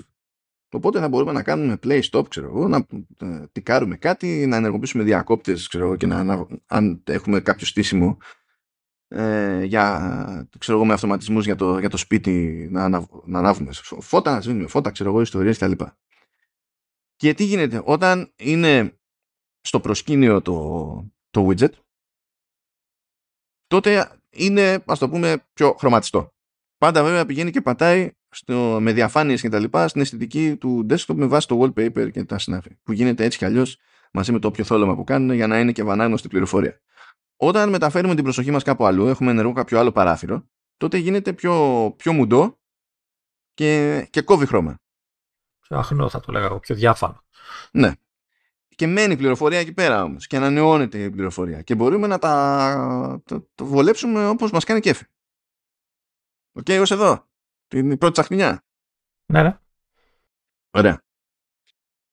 Αυτό που δεν περίμενα και με κουφάνε είναι ότι μπορούμε να πετάξουμε σε Mac widgets του iPhone. Άσχετα που δεν υπάρχει η αντίστοιχη εφαρμογή γενικά σε Mac ή δεν είναι εγκατεστημένη στο δικό μας Mac. Έχω απορία. Αν θα παίζει και σε Intel. Ε... επειδή ακριβώς το, το κόβουν από την εφαρμογή, θεωρητικά θα, θα μπορεί να παίξει. Θα παίρνει πληροφορία από, όπως την παίρνει, ξέρω δεν είναι αδύνατο. Γιατί υπάρχει. Ε, ε τσεκάρεις από το κάνουν λίγο ποντιακά. Άμα τα δεις στα χαρτιά, το, το κάνουν λίγο ποντιακά αυτό. Ναι, αλλά επειδή λένε ξεκάθαρα ότι δεν χρειάζεται να έχεις την εφαρμογή, έχω μια μικρή ελπίδα ότι θα μπορείς να το βάλεις και σε Intel, να τα βάλεις και σε Intel. Γιατί αν σου λέει ότι ξέρεις τι, πρέπει να την εγκαταστήσει σε εφαρμογή, εκεί τότε αυτόματα θέλεις silicon. Μα και πάλι δεν θα ήταν super λύση αυτή, γιατί υπάρχουν εφαρμογές που πολύ απλά δεν έχουν τον ανάλογο τους σε Mac. Οπότε, mm. ενώ εδώ μπορείς να καλύψεις τέτοιες τρύπες. Έτσι, να μην υπάρχει καν εφαρμογή σε Mac, αλλά να μπορείς να πετάξεις το widget της εφαρμογής που θες από το iPhone πάνω στο, στο desktop ναι, ναι. και να το χρησιμοποιήσεις κανονικά και διατηρούν το interactivity. Είναι full δηλαδή, δεν είναι...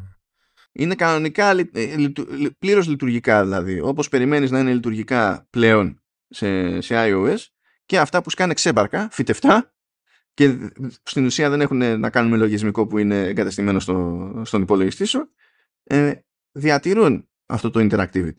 Έχει φτιάξει ένα σύστημα ενδιάμεσο τέλος πάντων που βοηθά την επικοινωνία μεταξύ συστημάτων και ενημερώνει μία πάντα την άλλη για το state στο οποίο βρίσκεται το, το widget. Και έτσι μπορεί να το κάνει, ξέρεις, ε, δεν είναι ανάγκη να υπάρχει μία σύνδεση non-stop, γιατί αυτό θα επιβάλλει και τα δύο συστήματα, ε, θα επιβάλλει και τις μπαταρίες κτλ. Αλλά υπάρχει ένα ενδιάμεσο στάδιο που κάθε band κάνει update εκείνο το στάδιο και κατά διαστήματα η πληροφορία μεταφέρεται από το ένα στο άλλο. Όχι όταν υπάρχει κάποιο συγκεκριμένο event, δηλαδή όταν είναι να πατήσεις κάποιο κουμπί στο widget, τότε επειδή αυτό είναι δυναμικό, η πληροφορία στο iPhone, ξέρω εγώ, θα μεταφερθεί με τη μία. Ή αν πατήσει κάτι στο iPhone και αλλάξει το state, εκείνο θα περάσει ρε παιδί με τη μία. Αλλά όταν το ζήτημα είναι να ανανεώσει απλά το περιεχόμενο, να ανανεώσει την, την, την πληροφορία, που είναι κάτι που ούτε στα τηλέφωνα κάνει, ενώ το, τα κάνει προηγούμενες χρονιές, ασχέτως interactivity, δεν το έκανε non-stop, το έκανε κατά διαστήματα, ρε παιδί μου. Οπότε θυμόταν βασικά. ναι, βασικά είναι λίγο περίεργο γιατί καλά στα τηλέφωνα τα κάνουν ξεκάθαρα για, για την κατανάλωση και έχει με τη μία διαφορά το πόσο συχνά ανανεώνεται το περιεχόμενο ενός widget Μόνο και μόνο δηλαδή από το αν είναι στην πρίζα του τηλέφωνο. Άμα είναι στην πρίζα του τηλέφωνο, το, το refresh είναι πιο γρήγορο. Μόλις το βγάλεις από την πρίζα, all bets are off. Δηλαδή, εγώ δεν μπορώ να υπολογίσω ποτέ τι, τι, τι συμβαίνει. Είναι, είναι ράνο παρετούμε, ξέρω. ε, αλλά αυτό με κουφάνε. Αυτό, με, αυτό δεν το περίμενα. Νομίζω βασικά αυτό δεν το περίμενε κανένας. Είμαι πάρα πάρα πάρα πάρα πολύ περίεργος. Μου κάνει εντύπωση που δεν το κάνουν και αντίστροφα. Θα μου πεις δεν υπάρχουν πολλές, πολλά widgets στο Mac που θα είχαν νόημα στο iPhone. Ναι, αλλά... οι, οι τρύπες είναι από την ανάποδη. Ναι. ναι, αλλά επειδή υπάρχει το σύστημα θα, ξέρω, θα μπορούσα να το αφήσω ελεύθερο. Ξέρω τι να πω. Και αυτό προφανώς είναι από τα καλά έτσι, του, της εποχής του WidgetKit και, και Swift UI και τα λοιπά με τη λογική ότι μπορείς να τα κάνεις και ο κώδικας να είναι ίδιος και απλά ξέρουν το σύστημα και είναι αντιγιά. Άντε να πεις ότι σε κάποιο σύστημα αν έχεις να κάνεις μια τσαχπινιά παραπάνω θα είναι επειδή υποστηρίζεται κάποιο άλλο μέγεθος όπως είναι στο iPad και σε Mac. Σε iPad και σε Mac υποστηρίζεται ε, ένα μεγαλύτερο μέγεθος widget. Αλλά κατά τα άλλα είναι πιο απλή υπόθεση το, το περάδοθε. Αυτό που λες δεν το περίμενα. Για πες μας για video conferencing, το έχει, το έχει μέρα εδώ πέρα. Ναι, ναι. Ε, εν τω μεταξύ δεν ασχολούμαι ποτέ με τίποτα τέτοια έτσι. Καθόλου. Ε, ναι, έχουμε νέα features στο video conference. Έτσι έχουμε το λεγόμενο presenter overlay το οποίο ουσιαστικά τι κάνει, ε, ξεκινάς στην παρουσίασή σου και τα λοιπά και έχεις δύο επιλογές, είτε να φαίνεσαι ολόκληρο, ολόκληρο να πιάσεις το μεγαλύτερο μέρος της ε, οθόνης και να, να είναι κάπου πίσω σου η όποια παρουσίαση κάνεις, έτσι, ώστε να, δεν ξέρω τι σενάριο χρήσης είναι αυτό, να τα λες εσύ ό,τι είναι λες και να δείχνει πίσω σου εγώ, σε δευτερεύουσα φάση το, το, την παρουσίαση ή ε, αντίστροφα, η παρουσίαση στο επίκεντρο ουσιαστικά και εσύ φαίνεσαι σε ένα μικρό παραθυράκι έτσι στρογγυλό, το οποίο μάλιστα μπορείς να το κουνάς ε, γύρω-γύρω στην οθόνη ανάλογα με το, με το τι βολεύει. Ε, έχει αυτά τα χαζά, που την έχω σπάσει λίγο αυτά, αλλά τέλος πάντων έχουν την πλάκα τους. Έτσι, αντιδράσεις με τις χειρονομίες. Κάνεις εκεί τις διάφορες χειρονομίες και βγάζει μπαλόνια, καρδούλες και τέτοια. Τα οποία δεν ξέρω κατά πόσο έχει νόημα σε video conference εταιρείας, ας πούμε, αλλά τέλος πάντων. Ε, και το άλλο το οποίο φαίνεται ενδιαφέρον αρκετά είναι ότι έχει, υπάρχει δυνατότητα λέει να, να κάνεις share μια εφαρμογή και πολλές εφαρμογές κατά τη διάρκεια μιας κλήσης και έτσι να, να δείχνεις περιεχόμενο δηλαδή μέσα, ε, έτσι όπως μιλάς δηλαδή και στο θέλεις να αλλάξεις περιεχο, περι, ε, παράθυρο κτλ. Να πετάς το περιεχόμενο της άλλης εφαρμογής ώστε να το βλέπουν και οι υπόλοιποι ε, που συμμετέχουν στην κλίση. Ναι, μπορείς να διαλέξεις ε, ε, συγκεκριμένη εφαρμογή και πολλαπλές εφαρμογές. Ενώ νομίζω προηγουμένως οι επιλογές που είχες ήταν να διαλέξεις παράθυρο ή να δείξεις όλο το desktop. Να. Οπότε αυτό λογικά θα βολέψει όσους ασχολούνται με τέτοια πράγματα. Έτσι. Ε, και το ίσως το πιο πρακτικό, πιο χρήσιμο είναι ότι έχεις πλέον και δυνατότητα να φτιάχνεις το, το πώς εμφανίζεται στην οθόνη. Δηλαδή, έχει ε, ε, πώς το λένε, controls για zoom, για pan, ε, ώστε να ξέρεις, ε, να είσαι ή, ή, πιο μεγεθυμένος στην οθόνη ή πιο δεξιά, πιο αριστερά, όπως θες πάντων να, να εμφανίζεσαι. Ή αν θες να πει πάλι στο κέντρο, έχει ένα κουμπάκι λέει, που το λέει Recenter και ουσιαστικά φέρνει αυτόματα το, τη φάτσα σου, το, το, το, το εσένα τέλος πάντων, στο κέντρο του, του κάδρου. Ε, ναι, και αυτό θεωρώ θα είναι χρήσιμο. Έτσι. Έχει, νομίζω, από ό,τι βλέπω, έχει ολόκληρο μενού για αυτό το πράγμα. Έχει drop-down μενού που επιλέγεις τα διάφορα, έτσι. Πάντως, εμένα, εμένα μου αρέσει και η φάση με τα overlays. Είναι τσαχπινιά από την άποψη ότι, καλά, αυτό δεν είναι καθόλου τυχαίο ότι λειτουργεί μόνο σε Apple Silicon. Γιατί το, εκεί πέρα παίζει, πόνο για να, παίζει πόνος για να γίνεται αυτό σωστά σε real time, έτσι. Καταρχάς, η μεγάλη έκδοση κάνει ξάκρισμα live video, έτσι, δηλαδή από ό,τι καταλαβαίνω δεν φαίνεται το, το background σου. Έτσι, είσαι εσύ... Αυτή, ξέρεις, είναι και ιδανικά παραδείγματα, θα δούμε πώς θα είναι. Αλλά ναι, σε κάθε περίπτωση το σύστημα προσπαθεί και κάνει ξεφοντάρισμα, άσχετα με το αν θα σε βάλει μετά σε ένα πλαίσιο ή όχι, αν θα σε δείχνει ως φατσούλα ένα κυκλάκι ή προσπαθεί να δείξει κάτι παραπάνω, κάνει ξεφοντάρισμα σε πραγματικό χρόνο να. Ε, και το πετάει επίσης σε πραγματικό χρόνο παράλληλα με την παρουσίαση κτλ. Τώρα, για αυτό που είπες ότι μπορείς να πειράξεις το κατράλισμά σου στην ουσία αυτό είναι κάτι το οποίο από ό,τι διάβασα δεν βασίζεται στον ίδιο τον Mac. Είναι κάτι που βασίζεται στο studio display και το τηλέφωνο μέσω continuity camera. Δηλαδή εκεί το compute, το σχετικό, γίνεται σε εκείνη την πάντα. Δεν γίνεται στο Mac. Το θέμα είναι ότι εδώ βλέπω, δηλαδή το screenshot που έχουν είναι σε laptop, έτσι, δηλαδή δεν έχουν το studio display κάπου. Για να... Αυτό δεν καταλαβαίνω. Σαν παράδειγμα, δηλαδή, βλέπεις το screenshot με το iPhone πάνω στο, στο MacBook, ρε παιδί μου. Ναι. Και δεν παίζει κάπου εκεί studio display για να πεις ότι ε, εκεί είναι το iPhone, εκεί κάνει τη δουλειά το iPhone; Ε, ναι, κάνει το iPhone, αυτό σου λέω. Το hardware. Mm-hmm. Δηλαδή όλο το, το computer εκεί το κάνει είτε το iPhone είτε το studio display. Και μιλάω για την περίπτωση του stay in frame, όχι τα overlays. Τα overlays θέλουν Apple Silicon. Αυτά γίνονται σε Mac. Να, Λέμε okay. για τη φάση του ότι ξέρεις ξανακεντράρομαι, κάνω pan mm. και τα λοιπά, ότι αυτό είναι μια διεργασία που τεχνικώς λαμβάνει χώρα εκτός του Mac. Δηλαδή ναι μεν προσφέρεται εκεί αλλά είναι εκτός του Mac. Είναι, είναι στο κομμάτι του center stage και αυτό δηλαδή ουσιαστικά με το zoom που κάνει και το κεντράρισμα και το αυτό ή είναι άλλο σύστημα τελείως; Είναι σαν αυτό που κάνεις με το κάμο που, που σε αφήνει έτσι κι αλλιώς να φτιάξεις το κάδρο σου κτλ. Πριν δεν σε άφηνε. Δηλαδή απλά ε, στην όσουνα έβλεπες ποια είναι η ορατότητα του, της συγκεκριμένης κάμερας που έχεις διαλέξει, στην όσο είναι αναλόγως και αντιγεια. Ενώ τώρα μπορείς να παίξεις. Είναι έξτρα ευκολία, ρε παιδί μου. Δεν είναι κάτι. Αλλά συμβαίνει στο διπλανό hardware, ρε παιδί μου. Είναι λειτουργία που βολεύει σε Mac, αλλά στην πραγματικότητα δεν τρέχει σε Mac εκείνη την ώρα. Ε, είναι λίγο περίεργο, δεν είναι, γιατί ξέρω εγώ έχει τόση πίστη, εντάξει στο iPhone. Έχει πίστη τώρα στο studio display, έχει τέτοια πίστη στο hardware του. Αφού έχει α13 μέσα. Το... Να πεις, ναι, είναι και αυτό. που, αναρωτιόμασταν γιατί, θυμάσαι; είναι why, because. Είναι, είναι αυτό. Ε, ορίστε. Σου λέει, ας το κάνουμε κάτι κι αυτός. Σωστό, σωστό, το είχα ξεχάσει αυτό. Κάπως έτσι θα έρθει η μέρα που θα πάνε να κάνουν μια τέτοια τσαχπινιά, ας πούμε, και θα σου λέει ότι δεν υποστηρίζεται από studio display. Πρέπει να πάρετε άλλο studio display για να έχετε αυτή τη νέα λειτουργία στην κάμερα για να σε στείλει στο, στο τρελοκομείο κατευθείαν. Ο, λοιπόν, ε, πάμε στο περίπου γρήγορο ε, για Safari και passwords. Για κάποιο λόγο τα έχει βάλει όλα αυτά εδώ πέρα μαζί. Ε, γιατί ισχύουν πράγματα που είπαμε στα άλλα λειτουργικά, αλλά ισχύουν και πράγματα που είναι μόνο για Mac. Λοιπόν, είπαμε ότι σε, σε Safari θα μπορούμε να ε, δημιουργήσουμε καινούργια διαφορετικά προφίλ ε, με, τα, με το δικό τους ιστορικό, τα δικά τους extensions, τα δικά τους tab groups, cookies, ε, πρόσβαση σε password vaults κτλ. ώστε να, να μπορούμε εκτός από διαφορετικές ομάδες και τα συναφή να είμαστε συνδεμένοι ε, με διαφορετικά accounts για διαφορετικές δουλειές και τα λοιπά και να μπορούμε να μεταπηδάμε από το ένα προφίλ στο, στο άλλο προφίλ. Ε, εντάξει, πιο γρήγορα και πιο εύστοχο search, είπαμε, αυτά θα τα δούμε στην πράξη και μετά τα, τα πιστεύουμε. Okay. Έχουμε πει ήδη για τη δυνατότητα το, να μοιραστούμε ε, passwords και passkeys ε, μεταξύ μας και να φτιάξουμε και ομάδες ατόμων ώστε τέλος πάντων όταν γίνεται update από κάποιον σε ένα password και υποτίθεται ότι το μοιράζεται με ομάδα ατόμων να περνάει αυτή η αλλαγή και στους υπολείπους χωρίς να χρειαστεί να κάνουμε κάτι και, και τα λοιπά. Ενώ ε, έρχεται βελτιωμένο και το private browsing που πλέον ε, μπλοκάρει ακόμα, περισσότερο, ακόμα περισσότερους trackers, πηγαίνει και κόβει κομμάτια από τα URLs που μπαίνουν από πίσω ακριβώς για το tracking. Να δούμε πόσο εύστοχα θα το κάνει αυτό το πράγμα. Μπαίνουν ε, από πίσω ακούω.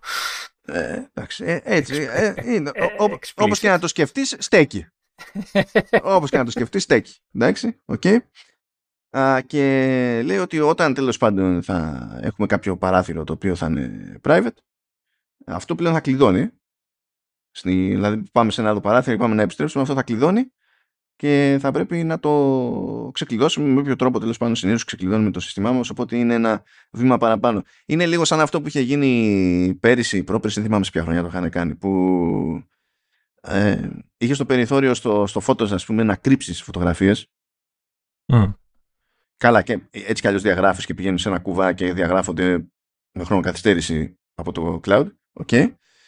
Ε, αλλά μπορούσες, δηλαδή, άμα κάποιος ξεκλείδωνε το τηλέφωνο, άμα έχεις ξεκλείδωνε το τηλέφωνο, μπορούσε μετά να τα τσεκάρει αυτά τα albums οποιοδήποτε. Και μετά τα βάλανε, ε, τους βάλανε κλείδωμα. Δηλαδή, είσαι μέσα, έχεις ξεκλείδωνε το τηλέφωνο, είσαι φώτος, θες να πας στο hidden album και το hidden album ζητάει εκείνη την ώρα κωδικό Face ID ή ξέρεις, Touch ID και τα λοιπά για να ξεκλειδώσει.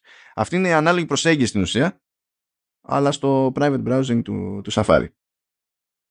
Και από εκεί και πέρα έχουμε την άλλη τσαχπινιά που οδηγεί στο περίπου σε μια άλλη κατηγορία εφαρμογών ακόμη.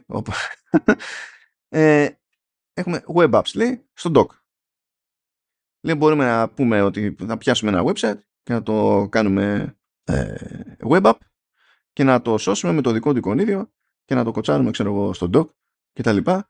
Και όταν πατάμε εκείνο το εικονίδιο, στην ουσία ανοίγει ένα instance του Safari που είναι συγκεκριμένα για αυτή την εφαρμογή, για αυτό το, για αυτό το web app ξέχωρα δηλαδή από τον υπόλοιπο ε, Safari ε, και σε αυτή την περίπτωση μπαίνει αυτόματα ένα απλοποιημένο λέει toolbar προσπαθεί δηλαδή να κάνει τη φάση να θυμίζει θυμίζει εφαρμογή ουσιαστικά να θυμίζει, ναι κατά το δυνατό ε, και λέει ότι λειτουργούν κανονικά και notifications, οπότε μπορούν να έρχονται notifications από το συγκεκριμένο web app. Είναι κάτι το οποίο υποστηρίζει από πέρυσι ο Safari γενικά, αλλά να που φαίνεται που πηγαίνει και κουμπώνει εδώ πέρα.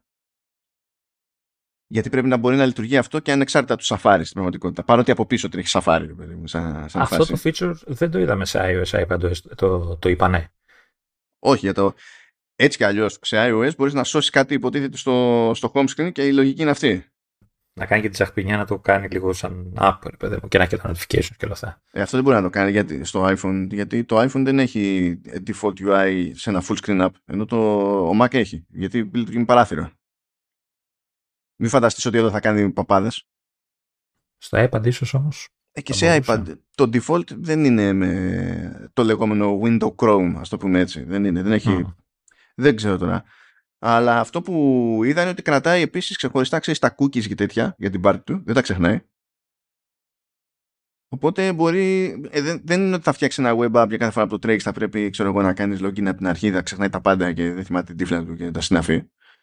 Είμαι ε, περίεργος να το δω αυτό να λειτουργεί. Δεν είναι κάτι που δεν μπορούσε να κάνει ο χρήστης. Υπάρχουν εφαρμογές τρίτων που το κάνουν αυτά εδώ και πολλά χρόνια. Υπάρχουν εφαρμογές που χρησιμοποιούν τη μηχανή του Chrome. Υπάρχουν εφαρμογές που χρησιμοποιούν το, το WebKit, όπως είναι εδώ πέρα, πούμε, η, η φάση. Αλλά δεν περίμενα να μπει υποστήριξη και καλά στο σύστημα, σύστημα για κάτι τέτοιο.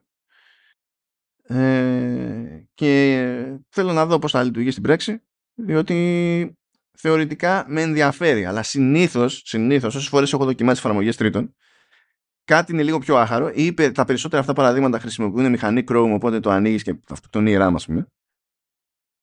Όχι, μα το φτιάξανε και είναι, και είναι το βελτιώσανε και, και, και το βελτιώ... Και, και... Ναι, ναι, αυτό, αυτό ακριβώς είναι. Όχι, όντως το βελτιώσανε. Ναι, κάνε βελτίωση, ναι, χαίρομαι πολύ. Αλλά άμα τσεκάρεις και το πώς γίνεται η βελτίωση, που πηγαίνει και κάνει τελείως kill το tab, ας πούμε. Το ξέρω. Το, δεν το κάνει τελείως kill, αλλά εντάξει. Ναι, ε, δηλαδή... ναι. Το κάνει πιο πολύ σε παύση το κάνει.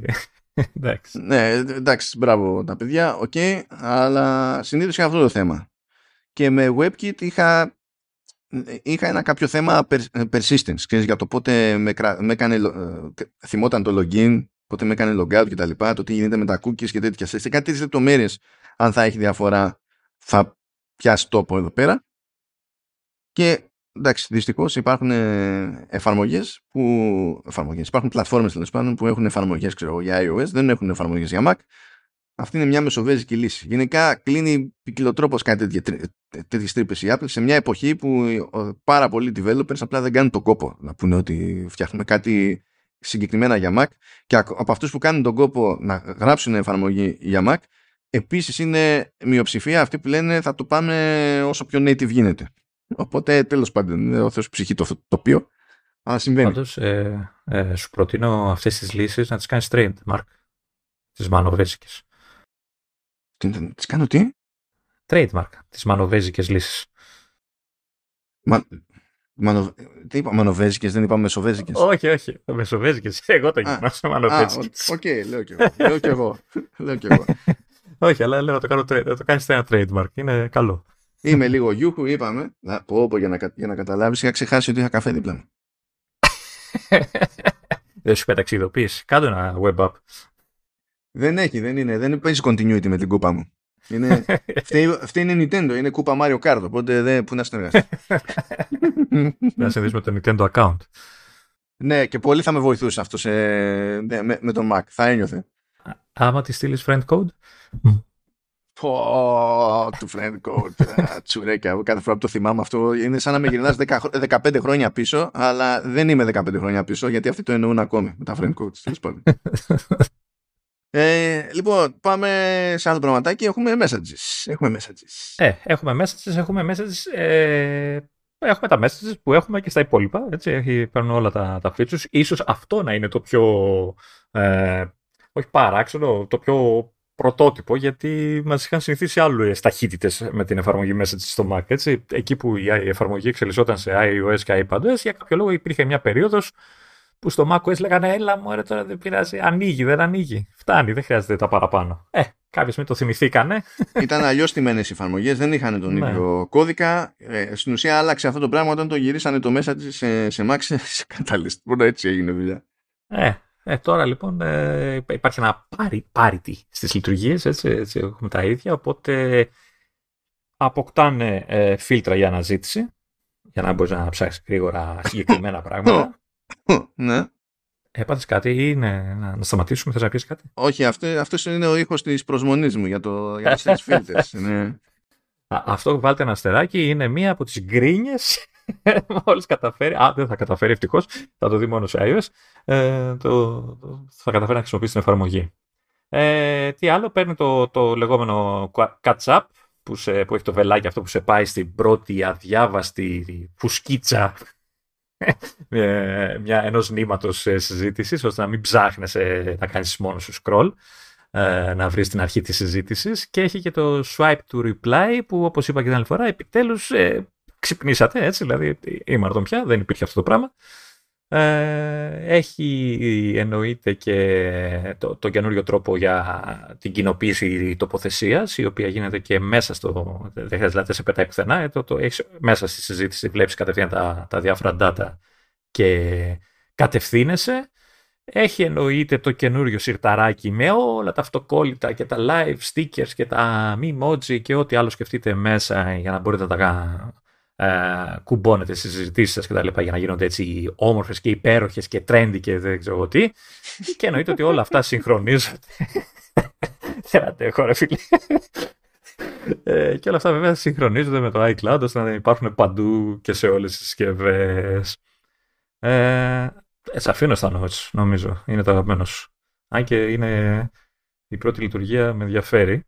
Ναι, ναι, ναι. Εντάξει, και αυτά τα έχουμε πιάσει. Ε, είπαμε PDF και Notes, θα πάνε λίγο πακέτο εδώ πέρα, διότι αρχίζει και λειτουργεί με, με machine learning το ρημάδι το, το, το autofill, πηγαίνει και τσεκάρει σε ένα PDF του θυμίζει text field ακόμα και αν δεν έχει οριστεί ως text field και προτείνει πληροφορίες ε, όπως προτείνει και σε άλλες περιπτώσεις σε Safari, ξέρω εγώ, φόρμες και, και τα συναφή.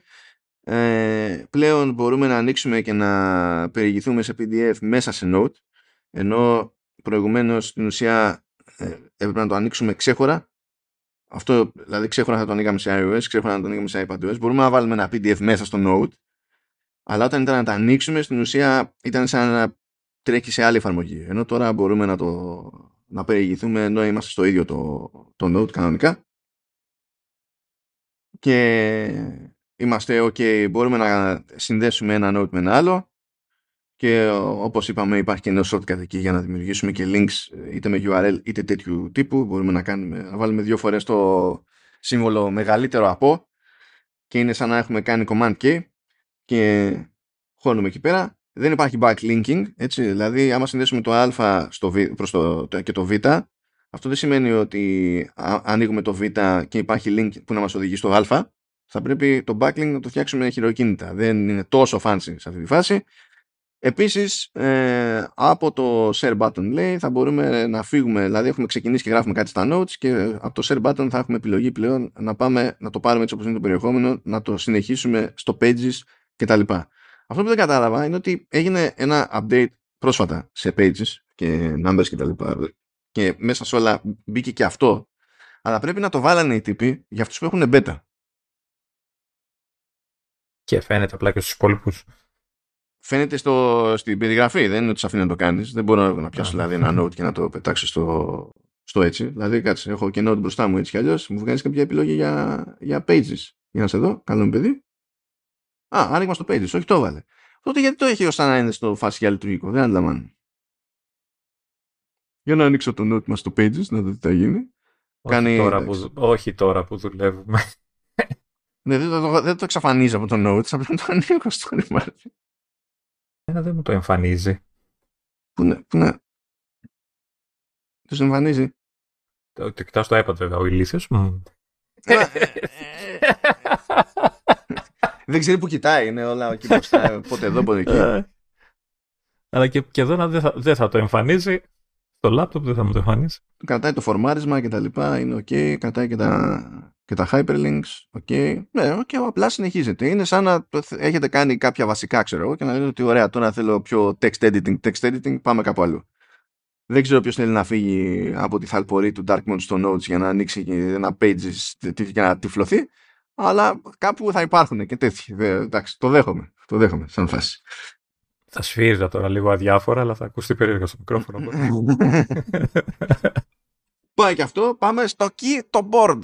Για πες. Στο keyboard, ε, πάλι και εδώ έχουμε τα ίδια. Έχουμε το, αυτό το, το ασαφές ε, καλύτερο autocorrect. OK. Okay. Να το δούμε. Όχι, ε, τι ασαφές είναι. Με τη μία από την πρώτη μπέτα κάνει μπάμ ότι είναι πολύ καλύτερο. Σε αυτό συμφωνούν όλοι δεξιά και αριστερά. Ε, να το δούμε και στα ελληνικά. Ή δεν θα Μα στα ελληνικά δεν ισχύει το νέο το correctors. Τι να ε, αυτά είναι, αυτά είναι. Γιατί εμείς είμαστε και άνθρωποι που δεν κάνουμε λάθη ως χώρα, ως δεν γράφουμε. Ε, άρα μας τιμά που δεν υποστηρίζουμε. Έτσι. Ε, Έτσι. Και μιας και είπες, να πω, μιας και τα έχω μπροστά μου, κάτσα ποιο νούμερο του Note το 4, ναι, ε, να θυμίσω ότι είναι για αραβικά, ολλανδικά, αγγλικά, γαλλικά, γερμανικά, εβραϊκά, κορεατικά, ιταλικά, πολωνικά, πορτογαλικά, ρουμανικά, ισπανικά και ταϊλανδικά. Μιλάμε, μας γράψανε Ευτού έτσι, κατευθείαν. Αυτό με πονάει εμένα είναι η ρημάδα η Πορτογαλία που λες και είναι, ξέρεις, καμία τιτανοτεράστια χώρα. Δίπλα είμαστε. Δίπλα. Και η Ισπανία και η Πορτογαλία δίπλα είμαστε. Κάντε και ένα τσάκ πιο αριστερά, πιο δεξιά. ε, τι άλλο, έχει, έχει καλύτερα λέει predictions, τα οποία εμφανίζονται λέει inline, εκείνο που γράφεις, και θα μπορούν λέει, να μαντέψουν και λέξεις αλλά και ολόκληρες προτάσεις. Okay. Αυτό ισχύει μόνο για αγγλικά εντωμεταξύ. Δηλαδή. Ε, ναι, εντάξει, ναι. Μόνο για αγγλικά. Κλασικά, ναι. Ε, έχει τώρα από κάτω, άσχετα με το keyboard, ε, έχει gaming. Πάμε παρακάτω. Λοιπόν. Ε, τελεία, τελεία. Πάμε παρακάτω. Ναι, ναι, αυτό. αυτό. Ξεκινάμε. ναι, ναι, ενός λεπτού σιγή.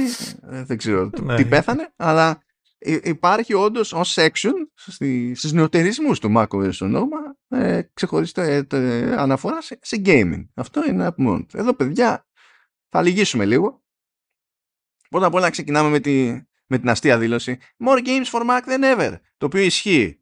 Ε, και ένα να βάζε. Ε, ναι, αυτό είναι το θέμα. Είναι ότι αυτό δεν σημαίνει ότι ήρθαν τα πάνω κάτω. Έτσι. Λέει ρε παιδί μου και, και αναφέρει. Λέει οι τίτλοι που ήρθαν πρόσφατα ή που έρχονται είναι το Fort Solis, το Stray, Death Stranding Director's Cut, Runner, World of Warcraft, Dragonflight, Humankind, Uh, the Medium, Resident Evil Village, το Winter's Expansion αναφέρει εδώ για το Village κυκλοφορίες κι αλλιώς, το No Man's Sky, Firmament, Disney Dreamlight Valley, Dragon Air Silent Gods, LX2 που τα λέγαμε κιόλας και το Layers of Fear που βγήκε. Α, και το Layers of Fear βασικά, τι είναι, εμείς γράφουμε... Α, ναι, 28 του μήνα που γράφουμε έβγαλα το, το review στο True Ending ε, που πήγα από, από χώρο σε χώρο, πώς σου φάνηκε αυτό. Παίζω απανοτά horror και το κέφι είναι super, ε. Ε, εν τω μεταξύ είπες για SnowRunner και εννοείται ότι κάθε φορά που το διαβάζω, διαβάζω Showrunner. Έτσι. Όχι, αυτό είναι μερόδε. Εμείς δεν είμαστε. Εμείς δεν είμαστε. Είναι διπλή κρίζα διαφήμιση αυτό που κάναμε. Α, μάλλον με την κρίζα διαφήμιση. Κάθε, όλα, όλα είναι κρίζα διαφήμιση. Για να, δεν είναι έτσι. Δεν είναι αυτό η κρίζα διαφήμιση. Α, ναι, οπότε εντάξει, πετάει και κάτι ονόματα κτλ. Ε, λέει μετά level up with game mode. Σκάει και καλά λειτουργία game mode σε, σε Mac. Αυτό θέλει λίγη εξήγηση.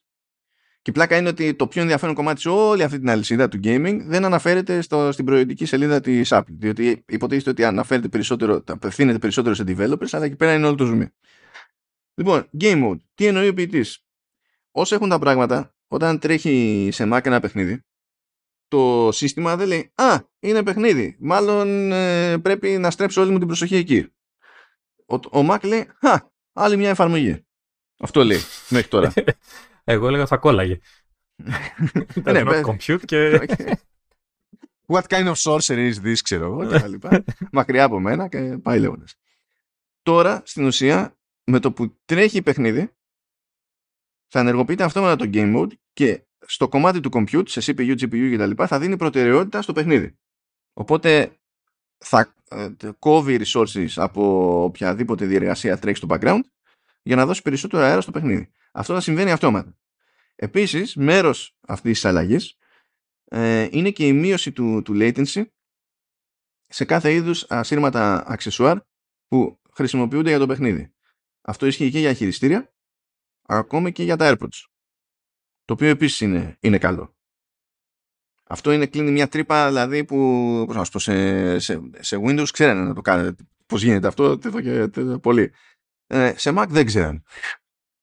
Λέει τι είναι αυτό. Κάποιος λέει ε, μήπως να το κάνουμε κι εμείς ξέρω εγώ είναι, είναι αυτό. Αλλά η τσαχπινιά η χοντρή παιδιά που δεν αναφέρεται εδώ είναι το λεγόμενο Game Porting Toolkit που εκεί πέρα έγινε ένα τζέρτζελο, αυτό έγινε αρκετά τζέρτζελο ώστε να γίνει, ε, να γίνει ειδική αναφορά σε mainstream media του εξωτερικού. Ξεχωριστά, όχι απλά εκεί που μιλάμε για το σώμα πετάμε και αυτό, ξεχωριστά, ξεχωριστό ρεπορτάζ. Ε, να, εντάξει, έσκασε φυσικά σε, σε μέσα που ασχολούνται με Apple έτσι κι αλλιώς. Έσκασε και σε gaming sites, στα σοβαρά, δηλαδή Games Industry Biz ξέρω, και τα λοιπά, και σε τεχνολογικά που δεν έχουν συγκεκριμένη εστίαση σε Apple ή σε gaming, γιατί όλο αυτό θεωρήθηκε πέρα για πέρα κουφό. Για αυτό το λόγο. Λοιπόν, οι τύποι φτιάξανε το Game Porting Toolkit, το οποίο έχει λογική τύπου πρώτον. Το πρώτον, που και εκείνο με τη, σειρά, με τη σειρά του βασίζεται σε ένα άλλο σύστημα που λέγεται Wine, είναι τέλος πάντων μια προσπάθεια που, που γίνεται. Το πρώτο χρησιμοποιείται από τη Valve για το Steam Deck. Επειδή το Steam Deck στην ουσία δεν, ενώ μπορούμε να το βάλουμε Windows, δεν τρέχει Windows, τρέχει Linux. Το Wine και το πρώτον, λοιπόν, ε, το ένα προέκταση του άλλου, ας το πούμε, ε, παίρνουν API calls που είναι στημένα για ένα σύστημα, στην προκειμένη περίπτωση στην ουσία για DirectX που έχουμε στο χώρο των Windows και στο, και στο Xbox. Εντάξει, okay. Και τα μετατρέπει ώστε να λειτουργήσουν σε συστήματα ε, για Mac, ε, στην ουσία Mac και Linux. Στην περίπτωση του, του Mac, στην ουσία μετατρέπει τα API calls ώστε να καταλήξουν να είναι API calls για Metal 3 που πιάνει τόπο κυρίως σε Apple Silicon κτλ. Εδώ δεν έχουμε να κάνουμε με emulation, έχουμε να κάνουμε με code translation όπως είναι και με το Rosetta 2 επί Apple Silicon αν είχαμε να κάνουμε με emulation θα ήταν πιο πίκρα η φάση. Βασικά αν είχαμε να κάνουμε με emulation και όχι code translation θα ήταν δραματική κατάσταση και με το πρώτο στο Steam Deck. Το, το Steam Deck απλά δεν θα ήταν προϊόν που να τρώγεται. Ε, είναι κάπως έτσι. Ε, υπάρχει έξτρα κουφό. Δεν είναι η Apple έκανε μια κάποια συνεργασία ε, βάση του Wine και OK. Είναι η Apple, χωρίς να, το, να ειδοποιήσει κανέναν, πήγε και κούμπωσε δεκάδες χιλιάδες γραμμές κώδικα στο Wine για να κάνει το Wine αυτό που θέλει αυτή. που είναι open source αυτό, δεν είναι ότι δεν καλά έπρεπε να ειδοποιήσει κάποιον, αλλά πήγε και το κούμπωσε. Και ξαφνικά ήρθε ένα, ένας οχετός από κώδικα από την Apple και είναι πάρτα όλα στη μούρη. Και αυτό είναι το πλεονέκτημα γιατί κάποιος μπορεί να πει: Ωραία, και τόσο καιρό δεν υπήρχε το Wine. Υπήρχε το Wine. Το θέμα είναι ότι η σωστή υποστήριξη Apple Silicon ήταν κάτι που μπορούσε να κυνηγήσει κάποιος στα τυφλά. Έρχεται όμως και το χώνει η Apple που είναι δικό της το Apple Silicon και ξέρει ακριβώς τι πρέπει να κάνει όπως πρέπει για να μην έχουμε θέματα. Η πλάκα λοιπόν είναι ότι με το code translation λέει η Apple μπορείτε με τη μία, αν είστε developers και έχετε ένα παιχνίδι, να βάλετε το παιχνίδι να τρέξει σε Mac και να δείτε πώς τρέχει. Έτσι όπως είναι. Χωρίς να πειράξετε τίποτα. Και από εκεί και πέρα, φυσικά, φυσικά, μπορείτε να βάλετε χέρι για να γίνει πιο native και να τρέξει ακόμη καλύτερα και τα λοιπά. Δηλαδή η Apple το, το πλασάρει αυτό ως έναν εύκολο τρόπο να δείτε όσο έχουν χωρίς να κάνετε καμιά δουλειά συγκλονιστική απλά για να δείτε πώς τρέχει το παιχνίδι. Πώς τρέχει το παιχνίδι στο δικό μου το hardware και μετά έχετε περιθώριο να κάνετε δουλειά που έτσι κι αλλιώς, δηλαδή ακόμα και αν πούμε δεν βελτιώνω τίποτα στο παιχνίδι, αλλά πρέπει να το πακετάρω έτσι ώστε να μπορέσει να έρθει στο Mac App Store κτλ. Αυτό θέλει μια κάποια δουλειά έτσι. Δεν είναι μηδέν το πράγμα. Αλλά ο developer έχει το περιθώριο απλά να πετάξει το παιχνίδι του πάνω σε Mac, ο ίδιος δηλαδή, για να δει πώς παίζει. Και υπάρχουν ήδη εργαλεία που διευκολύνουν αυτή τη, αυτή τη διαδικασία και φυσικά τα έχουν πιάσει ιδιώτες και έχουν ξεκινήσει «Ω, παίζω Diablo 4 στο, στο, στο MacBook μου, τα πάντα όλα τσίτα ξέρω εγώ και, και ό,τι να είναι». Δοκιμάζανε οι άλλοι, πετάγανε πάνω το Cyberpunk ας πούμε βάζανε Cyberpunk σε, σε MacBook Pro σε, στην ανάλυση τη native που η ανάλυση native του MacBook Pro δεν είναι 4K, είναι κάτω από 4K αλλά πήγανε και τα βάλανε ξέρω εγώ σε μοντέλο με M1 Max ή M2 Max και βάλανε στα settings ultra ξέρω εγώ και έτρεχε χωρίς να κάνει τίποτα άλλο. Απλά έτρεχε το παιχνίδι. Έτρεχε, έτρεχε. Απλά δηλαδή σου λέει μπορείς να τρέξεις unmodified το, το, το παιχνίδι σου. Οπότε η λογική είναι ότι από εκεί που ήθελες πολύ περισσότερη δουλειά, πολύ περισσότερο χρόνο, απλά για να καταφέρεις να φτάσεις σε ένα σημείο να δεις ε, σε τι μεταφράζεις τη δουλειά που έχεις κάνει σε Windows σε, σε Mac, τώρα η φάση είναι ξέρνα το εκεί πέρα και, και δες. Και στην ουσία η βάση όλης αυτής της δουλειάς είναι το crossover της Code Weavers, το οποίο crossover βασίζεται στο Wine και όλα αυτά έχουν πάει και έχει γίνει ένα πράγμα και λέει Code Weavers, έτσι που είπαμε, βασίζεται στο crossover αυτό, έτσι, της Code Weavers. Και λέει Code Weavers, εμείς δεν κάναμε λέει τίποτα με την Apple σε αυτό το, το θέμα. Δηλαδή δεν είχαμε καμία εμπλοκή εμείς. Απλά συνέβη το πράγμα. Και φυσικά από εκεί και πέρα ε, μπορούν να κάνουν τα, τα εξτραδάκια και να είναι, γίνουν όσο πιο καλοί πολίτες τέλος πάντων του, του συστήματος του, του macOS developers. Θα μπορούσαμε να πούμε ίσως για πρώτη φορά χωρίς χαχά ότι είναι ουσιαστική κίνηση από μεριάς Apple για gaming σε Mac έτσι.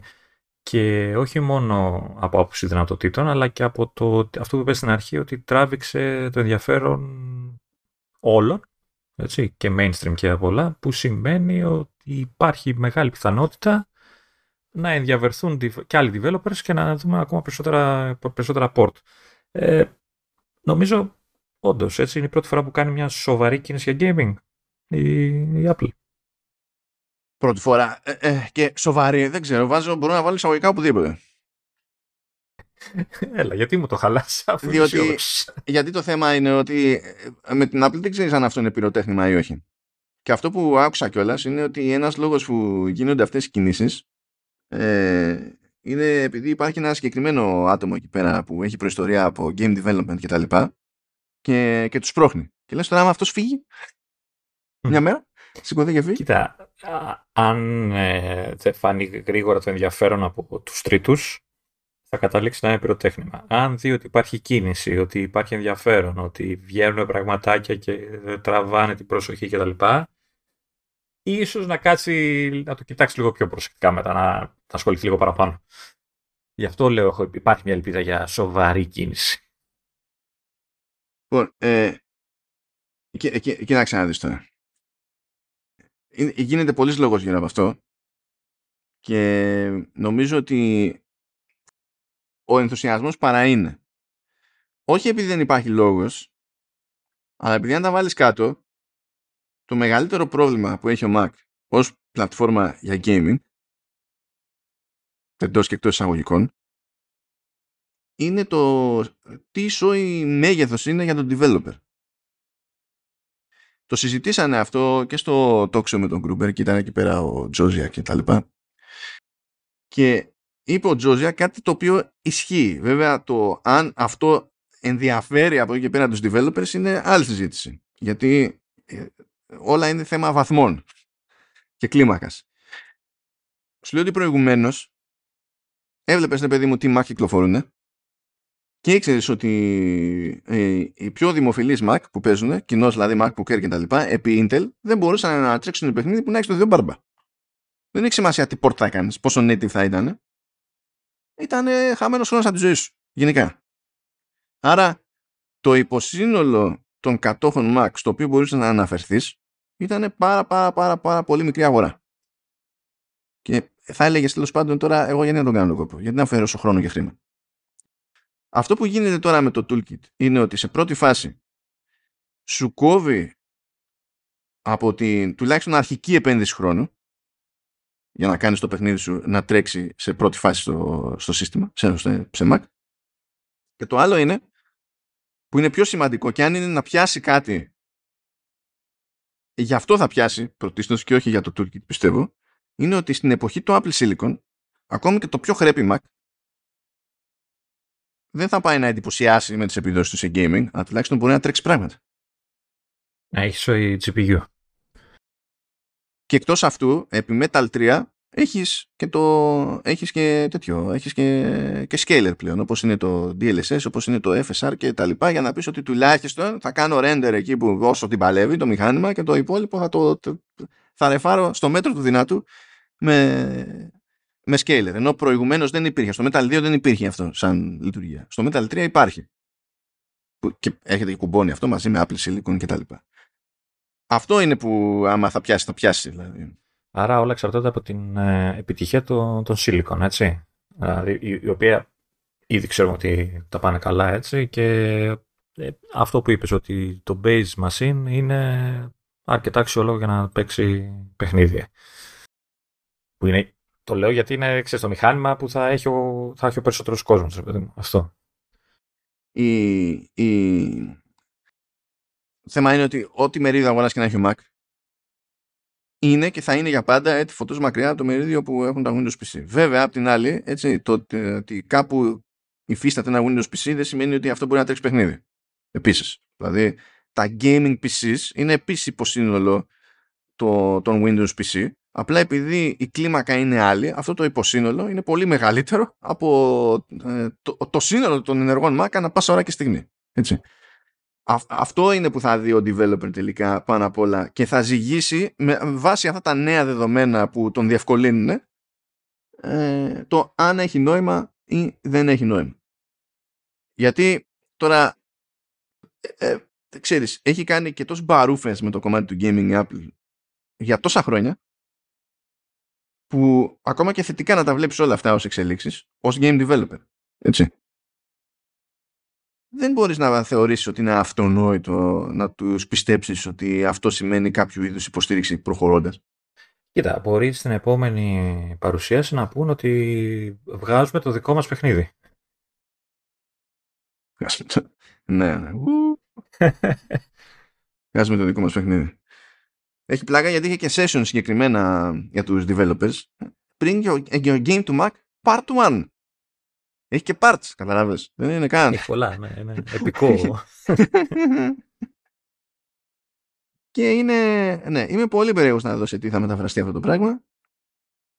Το λιγότερο είναι πολύ ενδιαφέρουσα κίνηση, έτσι, δηλαδή ό,τι, ό,τι, ό,τι σκεφτείς μπορεί να πάει στραβά και ίσως να πάει όντως, έτσι, αλλά είναι νομίζω πρώτη φορά που έχουμε λίγο παραπάνω ελπίδες, να το πω έτσι, να μην το πω ότι είμαι πιο αισιόδοξα για κάτι ουσιαστικό στο gaming σε Mac.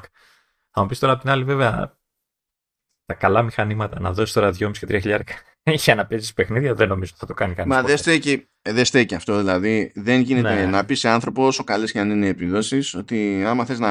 άμα σε ενδιαφέρει το gaming, πάρε, πάρε Mac. Αυτό δεν θα μπορεί ε, να πεις ποτέ, ναι. γιατί δεν είναι στημένο έτσι το hardware έτσι κι αλλιώς. Απ' την άλλη, όταν τα έχεις δώσει. Ναι, δεν σε χαλάει να έχεις κάτι να μπορείς να παίξεις. Και έχεις δώσει και τόσα. Είσαι λίγο στη φάση τώρα, πολύ δεν πάει να μην, τη... να μπορώ να παίξω κάτι άμα μου τη βαρέσεις, ξέρω και καλά. Ναι, το, το, το κλειδί βέβαια είναι το πόσο θα βελτιώνονται τα βασικά μοντέλα με, σε βάθος χρόνου. Δηλαδή, αυτά είναι τα μοντέλα που θα πιστεύω, θα, αν, αν είναι να κάνει κάτι στο gaming, αυτά είναι τα μοντέλα που θα πάρει ο, περισσότερο. περισσότερος ε, ε βέβαια, γιατί ο Mac που αγοράζεται περισσότερο είναι το MacBook Air. Απλά πράγματα. Ναι. Αν αυτό το MacBook Air με το σε βάθος χρόνου, με το M3, με M4, δεν ξέρω τι, ε, βελτιώνεται αρκετά ώστε να είναι ακόμα καλύτερο σε games, γιατί και τώρα είναι καλός και θεωρητικά, έτσι, να παίξει παιχνίδια, αλλά καμία σχέση με τα Intel. Ε, νομίζω ότι ε, έχουμε, έχουμε ελπίδες. Δεν, δεν, δεν μπορεί να μου το αλλάξεις αυτό. Έχουμε ελπίδες. αυτό. Πρέπει πάντως να το κυνηγήσει να το επικοινωνεί και η ίδια. Δηλαδή... Δεν υπάρχει περίπτωση. Και άμα το επικοινωνεί, θα είναι χειρότερα για μένα. Δηλαδή θέλω να σου πω, να σου πω δεν μπορεί να είναι πυροτέχνημα. Δηλαδή έφερε τον Kojima επί σκηνής και έταξε Death Stranding που εντάξει εκεί πέρα είναι η φάση μπράβο και, και τι έγινε. Αλλά το σημαντικό που είπε είναι ότι και οι μελλοντικοί τίτλοι του θα έρχονται σε Mac. Αυτά δεν γίνεται να τα πετάει μία φορά η Apple ως Apple και μετά πρέπει, πρέπει να το θυμίζουμε εμείς στον κόσμο. Δηλαδή πρέπει, πρέπει, θέλει χτίσιμο αυτό το πράγμα για να έχει μισή ελπίδα. Πόσοι πιστεύεις από εκεί που παρακολουθούσαν το, την παρουσίαση Κούνταγαν τον δίπλα και λέγανε ποιος είναι αυτός, ποιος είναι αυτός, κάποιος γνωστός πρέπει να είναι αυτός. Αυτό είχε πλάκα γιατί ήταν η φάση με, το, με τον Γκρούμπερ στο talk show και ήταν λοιπόν ο, ο Τζόζιακ, ήταν και ο Τέρνος από, από Mac και φτάσανε στη φάση να μιλάνε για το Game Porting Tool και, και, τα συναφή και το ότι να ορίστε.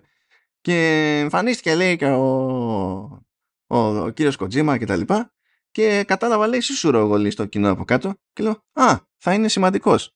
Θα είναι κάποιος σημαντικός. και έλιο, ο Τζόζιακ από το marketing έλειο. Έλειο το γέλιο. Διαλύθηκε εκεί πέρα.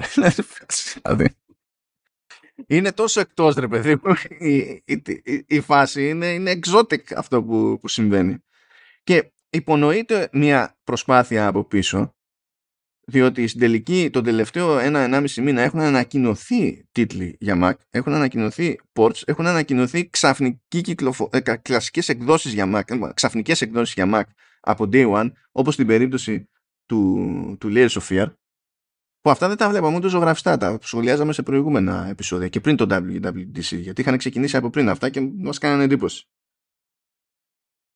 Ε, αυτό όμως πρέπει να συνεχίσει. Δεν μπορεί να είναι μαζέψαμε ένα μερτικό στα πέριξ του, του conference και μετά του χρόνου πάλι. Θέλει κάτι σταθερό αυτό το πράγμα. Για να έχει ελπίδα. Όχι για να γίνει gaming platform στα σοβαρά ο Mac, αλλά είναι, είμαστε στη φάση που έχεις τέτοιο hardware απλά είναι κρίμα ξέρω. είναι, είναι κρίμα δεν πρόκειται ποτέ να φτάσει σε επίπεδο να πετύχεις καλύτερη απόδοση όσο native για να το κάνεις σε σχέση με Windows διότι πάρα πολύ απλά ε, σε Mac δεν έχεις και λόγω φιλοσοφίας δεν πρόκειται να έχεις επιλογή να πετάξεις κάπου μια GPU που μόνη της να τα τραβάει 300 W. Απλά δεν πρόκειται να γίνει αυτό, αυτό το πράγμα. Αυτό δεν σημαίνει ότι είναι Yuhu η GPU που έχουμε πλέον σε Mac. Είναι SOI η GPU που έχουμε σε Mac. Ε, ας τις, κάνουμε, τις έχουμε που τις έχουμε εκεί πέρα. Τις κάνουμε γιατί πολλά τις ομάδες. Και φυσικά συμφέρει την Apple και από την άποψη ότι αν καταφέρνει και ψήνει developers να έρχονται και να κουμπώνουν έτσι και να πετάνε τα παιχνίδια στο Mac App Store, θα, θα κρατάει και 30% από εκεί πέρα και θα είναι ε, ίδια. Καλά, αυτό δεν πρόκειται να προχωρήσει ποτέ όμως, έτσι. Κοίτα, αυτό δεν είναι περίεργο από την πλευρά των developers. Το περίεργο είναι ότι το, εκείνο το κομμάτι της business του gaming είναι νεκρό ε, στον Mac, άρα ενώ βγάζει από, τα, από τις προμήθειες σε iPhone και iPad, δεν βγάζει, δηλαδή δεν, δεν έχει κάποια δραστηριότητα από games η ίδια να τσεπώνει ξέρω εγώ σε Mac, αλλά το στάνταρ όταν σκάσε Steam, γιατί βγαίνουν παιχνίδια για Mac που είναι μέσα στο Steam. Σου πιάνουν 3%, 30% σου κράτανε. Είναι μικρότερο το ποσοστό άμα πας ξέρω εγώ σε τέτοιο, από από το Epic Games OK, okay, ξέρω εγώ. Ε, αυτό είναι μέρος της ταυτότητάς τους. Απλά θέλω να σου πω, οι developers δεν, ε, δεν είναι ότι ξαφνικά φυτρώνει ένας και τους λέει «Α, σε μένα θα είναι 30% η κράτηση». Δηλαδή, είναι ψηλοστατεράκι το, το πράγμα. Δεν νομίζω ότι και πάλι αυτό είναι το συγκλονιστικό τους πρόβλημα. Πιο πολύ είναι το μέγεθος της αγοράς στο οποίο μπορούν να απευθυνθούν σε αυτή τη φάση και δεν γίνεται να αλλάξει καμία αντίληψη. Δεν γίνεται... Υπάρχουν άνθρωποι που δεν θα σκεφτούν ποτέ ότι μπορούν να τρέξουν κανένα παιχνίδι που τους ενδιαφέρει σε Mac, διότι πού να θυμούνται ότι αυτό είναι ένα ρεαλιστικό σενάριο επί Apple Silicon σε Mac. Πώς, πρέπει να τους το πουλήσεις. Πρέπει να τους το πουλήσεις. Είναι απλά, απλά πράγματα. Χαμούλης. Χαμούλης. Για πάμε να φύγουμε από το gaming. Πάμε, πάμε στις προστασίες και τα απόρριτα. Για πάμε. Ε, εντάξει, έχουμε τα, τα τις λειτουργίες καινούργιε που είχαμε και στα υπόλοιπα. Ε, έχουμε το, communication safety, το οποίο ουσιαστικά σου πετάει κάποιο μήνυμα και σε ρωτάει αν θες να δεις κάποιο βίντεο ή φωτογραφία, γιατί καταλαβαίνει το σύστημα ότι είναι κάποιο sensitive, ας πούμε, αρχείο κτλ. Οπότε σου λέει αν θες να το δεις.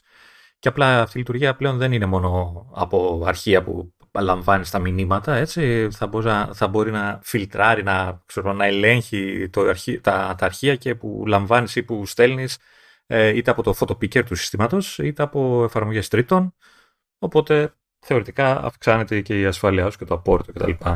Ε, κοντά σε αυτό έχουμε και το... Αυτό, αυτό είναι προαιρετικό πάντως, έτσι. Νομίζω είναι ενεργό by default πλέον, αλλά ε, είναι προαιρετικό, μπορείς να το βγάλεις off. Ναι. Ναι, έχεις, επίσης υπάρχει η δυνατότητα λέει, να σου θαμπώνει έτσι, φωτογραφίες και βίντεο που είναι θεωρεί ευαίσθητα ε, πριν τα ανοίξεις. Το, ε, το, οπότε και εκεί ας πούμε έχεις μια δικλίδα ασφαλείας πριν ανοίξεις τις κλασικές αυτές πίξ. Έτσι. Ε, και αυτό λέει και αυτή η λειτουργία θα είναι και, στα, και στο messages αλλά και σε, θα, είναι, θα μπορούν να το χρησιμοποιούν και third ε, party apps. Προφανώς υπάρχει κάποιο API έτσι όλα αυτά.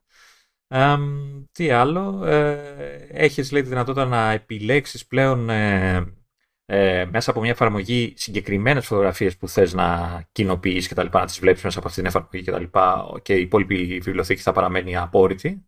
Έτσι. Ε, θα μπορείς λέει επίσης να, να πεις σε μια εφαρμογή να, να, να προσθέσεις ένα συμβάν στο ημερολόγιο αλλά ταυτόχρονα να μην μπορεί να δει τα, τα στοιχεία σου. OK, okay, καλό και αυτό. Γιατί πριν ήταν all or nothing. Ή, ή, ή δεν του έδινες άδεια, ή του έδινες άδεια και μπορούσε γενικά να τσεκάρει. Και έχουμε και το lockdown mode που μπήκε με το 16, αν θυμάμαι καλά, έτσι, με το iOS 16, ε, το οποίο είναι έτσι για πιο σύνθετες καταστάσεις και cyber attacks και δεν συμμαζεύεται, το οποίο από ό,τι θυμάμαι κλειδώνει τα πάντα μέχρι και σένα. έτσι. Ναι, κά, κάπως έτσι. ουσιαστικά δεν χρησιμοποιεί, δεν μπορεί να χρησιμοποιήσει ούτε εσύ το κινητό ουσιαστικά, το, το laptop ξέρω και τα λοιπά και από ό,τι βλέπω πλέον επεκτείνεται στο Mac εννοείται και, και στο Watch, το είχαμε πει και την προηγούμενη φορά.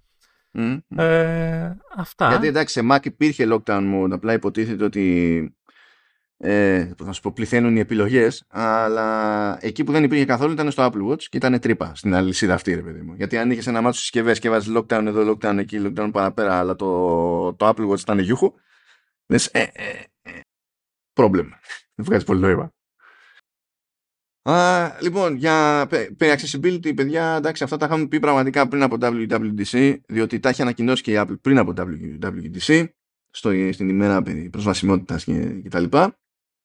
Οπότε ε, θα το πάμε πολύ γρήγορα εδώ πέρα, διότι υποτίθεται ότι υπάρχει το περιθώριο ε, να κάνει train τέλος πάντων μια συνθετική φωνή το personal voice έτσι όπως το βαφτίζει ε, χρήστης που είναι καθοδόν στο να χάσει τέλος πάντων τη, τη φωνή του. Αυτό γενικά δεν είναι ότι υποστηρίζεται σε όποια γλώσσα να είναι έτσι κι αλλιώς και έχει και πλάκα γιατί ακόμα και στα αγγλικά έχει πρόβλημα λέει.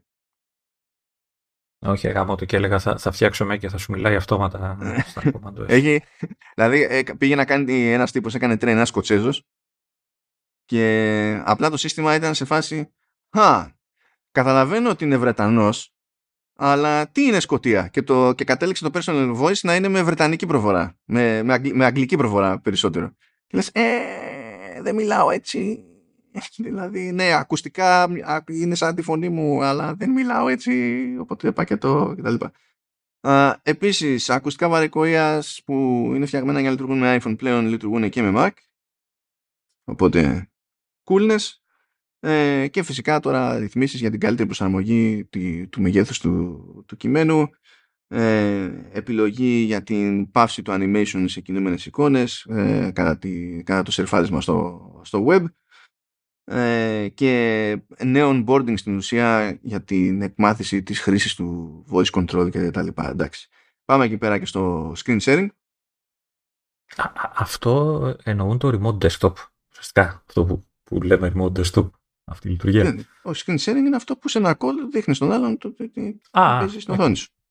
Ε, υποτίθεται ότι σε νεότερο hardware, φυσικά με Apple Silicon κτλ., θα υπάρχει high performance mode όπου τι κάνεις στην ουσία, επειδή αυτό που στέλνεις στον άλλον είναι βίντεο. Είναι βίντεο mm. capture. Ε, επειδή θα χρησιμοποιεί media engine σε Apple Silicon, θα κοιτάζει να έχει καλύτερη ποιότητα εικόνα και να είναι πιο.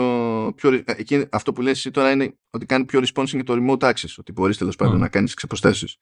Εφόσον φυσικά έχεις γραμμή της προκοπής και, και τα λοιπά. Αυτό είναι μια απλή αξιοποίηση του media engine, ας πούμε. Δεν είναι κάτι super fancy, αλλά το κάνουν γιατί μπορούν ρε παιδί μου. Εντάξει. Ε, για πες, νομίζω σου κάτσε και την προηγούμενη φορά σε ένα το reminder. Για πες. Είπε, ε, κάτω copy paste τώρα, μην ξανακουράζομαι. Που να ψάχνω τώρα ε, αυτό.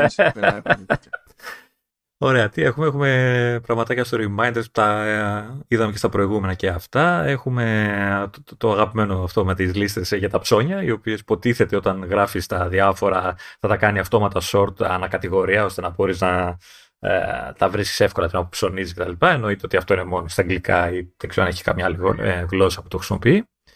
Ε, θα μπορείς να αλλάζεις την ομαδοποίηση των, ε, των διάφορων στοιχείων. Θα θυμάται λέει, η λίστα της προτιμήσεω σου, όλα αυτά. Ε, θα έχει και πλέον ένα, μια νέα προβολή με στήλες ε, που θα οργανώνει λέει ε, τις ενότητες στις διάφορες στήλες ε, στην οθόνη οπότε θα μπορείς να βλέπεις πιο εύκολα τα, τις εργασίες που έχεις. Super. Θα το δούμε αυτό. Τα reminders νομίζω έχουν κάνει δουλίτσα τα τελευταία χρόνια, δεν μπορώ να πω. Βασικά notes και reminders δίνουν πόνο χρόνια τώρα, έτσι. Έχουν, ναι, είναι με, μόνη, είναι με σταθερή φόρα. Ναι. Ε, okay. ε, να πω και για το mail στα γρήγορα λέει ότι θα μπορείς λέει, να βλέπεις ε, email που, είναι, που έχουν σχέση με κάποιο του ταξίδι που έχεις να κάνεις κτλ. Ε, στην κορυφή των αποτελεσμάτων αναζήτησης ε, όταν η ημερομηνία που είναι να ταξιδέψεις ξέρεις, ε, κοντεύει να φτάσεις κτλ.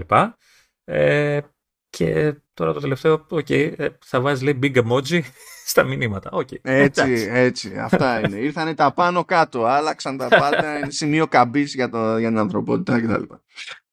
Λοιπόν, πάμε. Ε, visual lookup. Ε, λέει, ε, βρείτε λέει συνταγές από παρόμοια πιάτα με βάση φωτογραφία. Δείξτε τη φωτογραφία στο σύστημα και θα ψάξει το σύστημα να σας βρει κάποια σχετική συνταγή κτλ. OK, okay, OK. Okay. Επίσης λέει όταν, κάνετε στο, όταν σταματάτε ένα βίντεο ξέρω εγώ, και είστε σε ένα καρέ χ, πώς χρησιμοποιούμε τη φάση τώρα για να, πάρουμε το text ε, ή να κάνουμε, το, να, να κάνουμε lift κάποιο αντικείμενο κτλ. Τώρα σου λέει ότι μπορείς να χρησιμοποιήσεις κομμάτι αυτού του, του καρέ, αν είναι κάποιο αντικείμενο κτλ. Και να, το, να κάνεις visual lookup για να βρεις πληροφορίες για αυτό το αντικείμενο που τέλος πάντων έχεις διαλέξει από το σταματημένο καρέ του βίντεο. Ε, να συνεχίσω εκεί πέρα γιατί αυτό εντάξει ήταν μια σταλιά. Στις φωτογραφίες είπαμε ότι τάζει καλύτερη λειτουργία του People Album. Δηλαδή βασικά τάζει ότι ε, θα είναι καλύτερο στο να αναγνωρίζει τα άτομα που έχουμε δείξει ότι μας μοιάζει να είναι εκεί.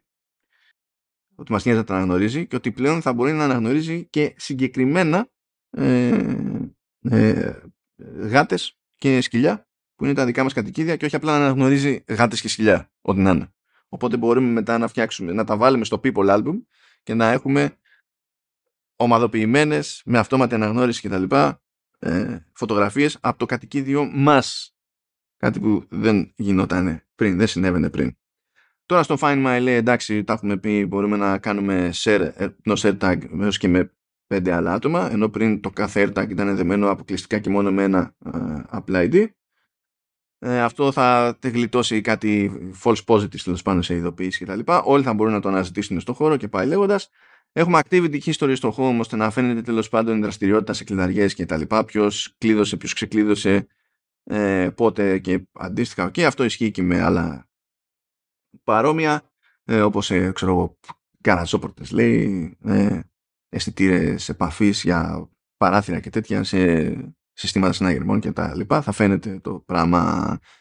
Ε, το άλλο το μυθικό εδώ πέρα με AirPods Pro δεύτερης γενιάς ε, θα είναι πιο σβέλτη και πιο αξιόπιστη η αυτόματη μετάβαση από μία πηγή σε μια άλλη. Δηλαδή κάνω κάτι, χρησιμοποιώ τα AirPods, ακούω στο iPhone, μετά πηγαίνω και κάνω κάτι στον διπλανό Mac μου που είναι, έχει το ίδιο Apple ID και παίζει ήχο, ε, υποτίθεται ότι βελτιώνουν οι πιθανότητες να νιώσει σωστά και εγκαίρω το σύστημα ότι πρέπει να στείλει τον ήχο στα AirPods παρότι πριν ήταν συνδεδεμένα σε iPhone και τούμπαλιν και τα συνάφη. Αυτό, άμα δεν το αυτό, δεν το πιστεύω. Ε, δεν θα το αυτό γιατί δεν είναι στο. Ναι, σωστό και αυτό. σωστό και αυτό. στο δικό μου είναι, αλλά δεν έχω AirPods. Ωραία, τα έχω καταφέρει.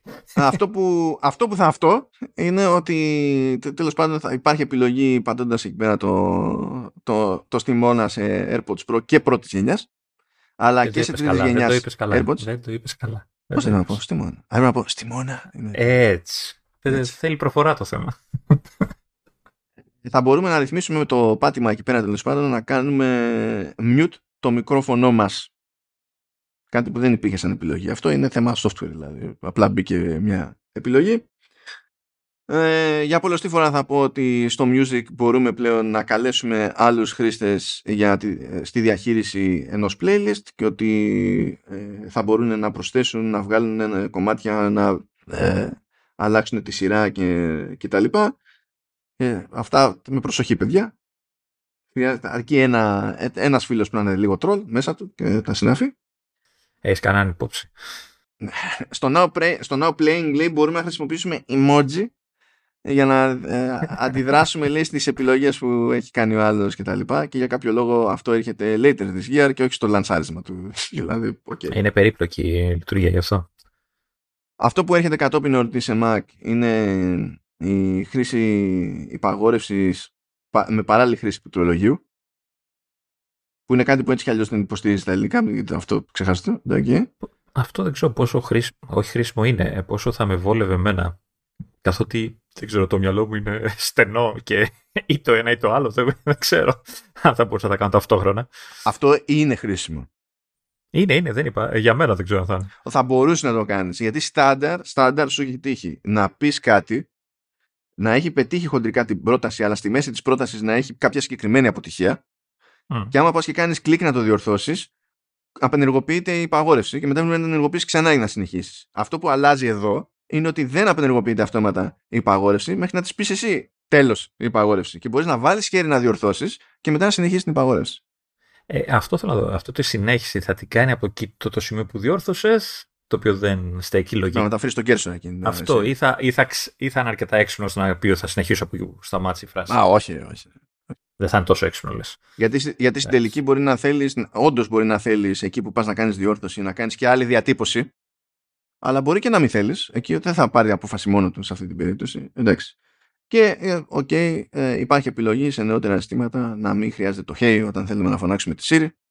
Αυτό είναι κάτι που όντως είναι προαιρετικό. Δηλαδή, αν το προτιμάτε έτσι ή έτσι, κανονίζετε εσείς. Και τώρα από συμβατότητα, τουλάχιστον γενική συμβατότητα, για το πού μπαίνει το σωνόμα δηλαδή, όχι πού γίνονται όλα αυτά. Πριν πας εκεί να πω ότι αυτό το που κόβουμε το, το hey, ε, ξέρεις, ανοίγει και λίγο το δρόμο για γλώσσες σαν τη δική μας που θα ακούγονταν λίγο κουλό να χρησιμοποιήσει αυτή την εντολή έτσι ολόκληρη. Ναι, ε, στα ελληνικά, ας πούμε. Ε, φιλαράκι. Οπότε, ε, σύντομα και ελληνικά στη ΣΥΡ. ναι, ναι, σύντομα. Ε, Ένα μικρό άλμα λογικής. λοιπόν, πού λειτουργεί, πού μπαίνει ε, ε, macOS ονόμα; Σε MacBook Pro, μοντέλα 2018 και μετά. Mac Mini, μοντέλα 2018 και μετά. MacBook Air, επίσης, 2018 και μετά από iMac Pro, μου αρέσει που λέει από 2017, λες και βγήκε ποτέ άλλος iMac Pro. Ναι, εντάξει, μπράβο, αυτός είναι, ο ένας. iMac και Mac Pro από 2019 και μετά και Mac Studio, αυτό είναι αστείο, λέει από 2022 και έπειτα, έτσι κι αλλιώς τότε πρώτο βγήκε Mac Studio, οπότε ναι, obviously, δηλαδή δεν υπάρχει κάτι... Λοιπόν, τώρα αυτά είναι τα πραγματάκια, τα χοντρά που τα λέει και η ίδια η Apple. Φυσικά καθώς τρέχουν οι beta, τρέχουν και ανακαλύψεις ή υπενθυμίσεις. Π.χ. στο κομμάτι στη στήλη της, υπενθύμησης θα βάλουμε ότι επί ονόμα ε, μας αφήνουν χρόνους τα παλαιού τύπου plugins του, του mail. Υπήρχε προηγούμενο framework τέλος πάντων το οποίο έχει αντικατασταθεί από το 2021 από το MailKit στο macOS Monterey. Δεν είχε κοπεί υποστήριξη για το προηγούμενο framework αλλά είχε προαναγγελθεί η διακοπή της υποστήριξης και πισωνόμα πλέον κόβεται. Άρα αν κάποιος developer που φτιάχνει κάποιο plugin από το 21 μέχρι τώρα δεν έχει προλάβει να κάνει τη μετάβαση και βασίζεστε σε plugin, πακέτεν. Σας το λέω για, για την ιστορία. Επίσης, Λεωνίδα, get this!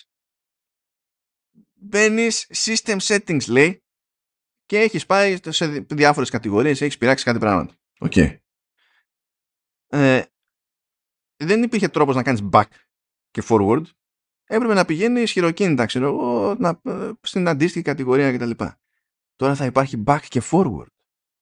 Ε, σταματάμε τα, τα presses. Έτσι. έτσι. Και ξεκινάμε τις presses. Η καινοτομία στο αποκορύφωμά της, έτσι. Τώρα, ξαναλέω, είναι από τα features που λες, ε, why, γιατί τώρα, δηλαδή τόσο και δεν το σκέφτηκε κανείς ποτέ; Εδώ δεν σκέφτηκε ότι πρέπει να μην είναι μαρτύριο γενικά το system settings. Το ότι καλό είναι να αντιδράει γέρος στα διάφορα κλικ που κάνεις. Δεν σκεφτήκανε αυτό. Σου, έχει, σου έχει βελτιωθεί, γιατί θυμάμαι παλιά ήταν, ήταν και το βλέπα και εγώ ότι είναι αργά, αργό. Αλλά επειδή δεν μπαίνω πολύ συχνά.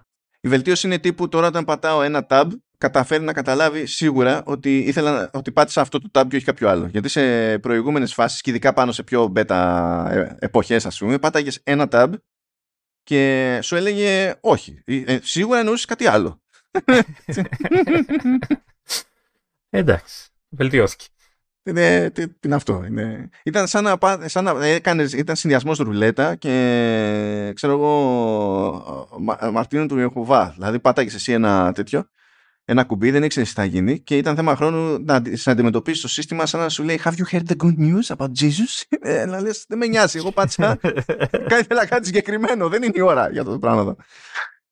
Α, ε, ε, επίσης, έχει αλλάξει το μενού του FaceTime όταν τρέχει η call τέλος πάντων και είναι στο menu bar. Προηγουμένως είχαμε επιλογές για να, τα διάφορα video effects και τα λοιπά, portrait mode, ιστορίες, reactions και τα καλά reactions δεν είχαμε πριν, είναι καινούριο. Αλλά αυτά ήταν στο control center. Έπρεπε να ανοίξουμε το control center και να τα πειράξουμε από εκεί. Τώρα εμφανίζονται στο drop down menu όταν πατήσουμε το εικονίδιο του FaceTime στο call που τρέχει. Τώρα από τα καινούργια τα reactions που παίζει, λέει τα reactions είναι love, like, dislike, balloons, rain, confetti, lasers and fireworks. Είναι λίγο βαρετή έτσι. Βάλε κανένα κάτι ρε παιδί μου λίγο πιο αυτό ρε παιδί μου. Δεν είμαστε όλοι καρδούλες και δηλαδή θες να, να πεις στον άλλον, βάλε ένα reaction, κάτι. το, την κίνηση την ξέρουμε, την έχουμε. ναι, και ένα τελευταίο από τα εξτραδάκια, αυτό, αυτό τι είπαμε πριν για τη Stop the Presses. Έτσι. νέο, νέο εικονίδιο για την επισήμανση της ενεργοποίησης του Caps Lock. Ώστε να μην σκύβεις στο πληκτρολόγιο να δεις αν είναι αναμένο το λαμπάκι. Είναι επειδή πριν σκύβαμε.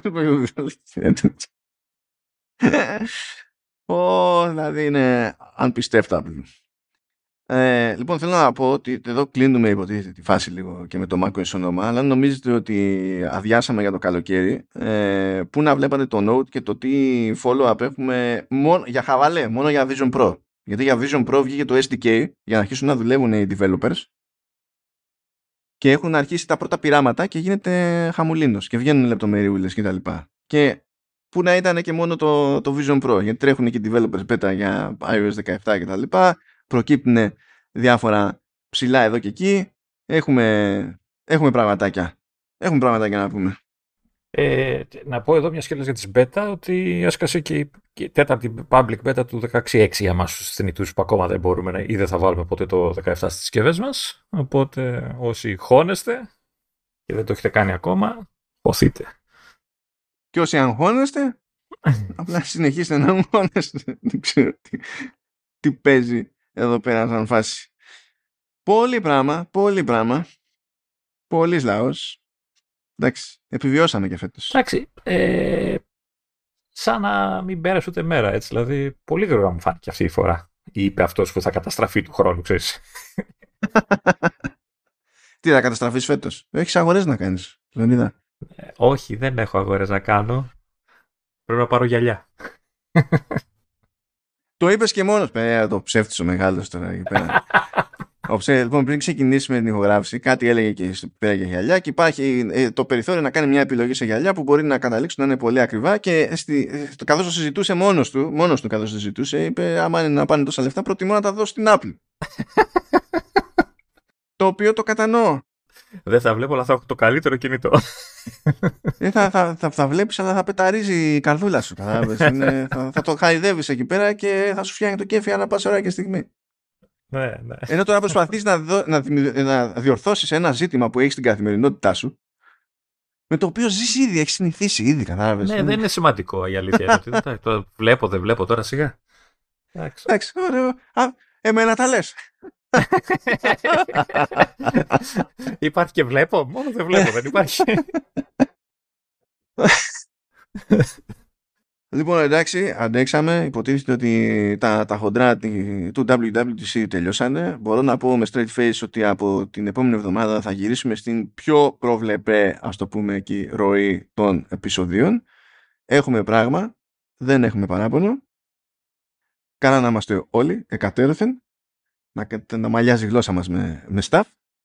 Και ορίστε, να είχαμε, είχαμε και την έκπληξη. Ποιος περιμένει ότι θα ανοίξει επεισόδιο Command OS και θα καταπιαστούμε κάτι περί, περί Android. Και ήταν μετά, ήταν roller coaster αυτό το επεισόδιο για κουλούς λόγους.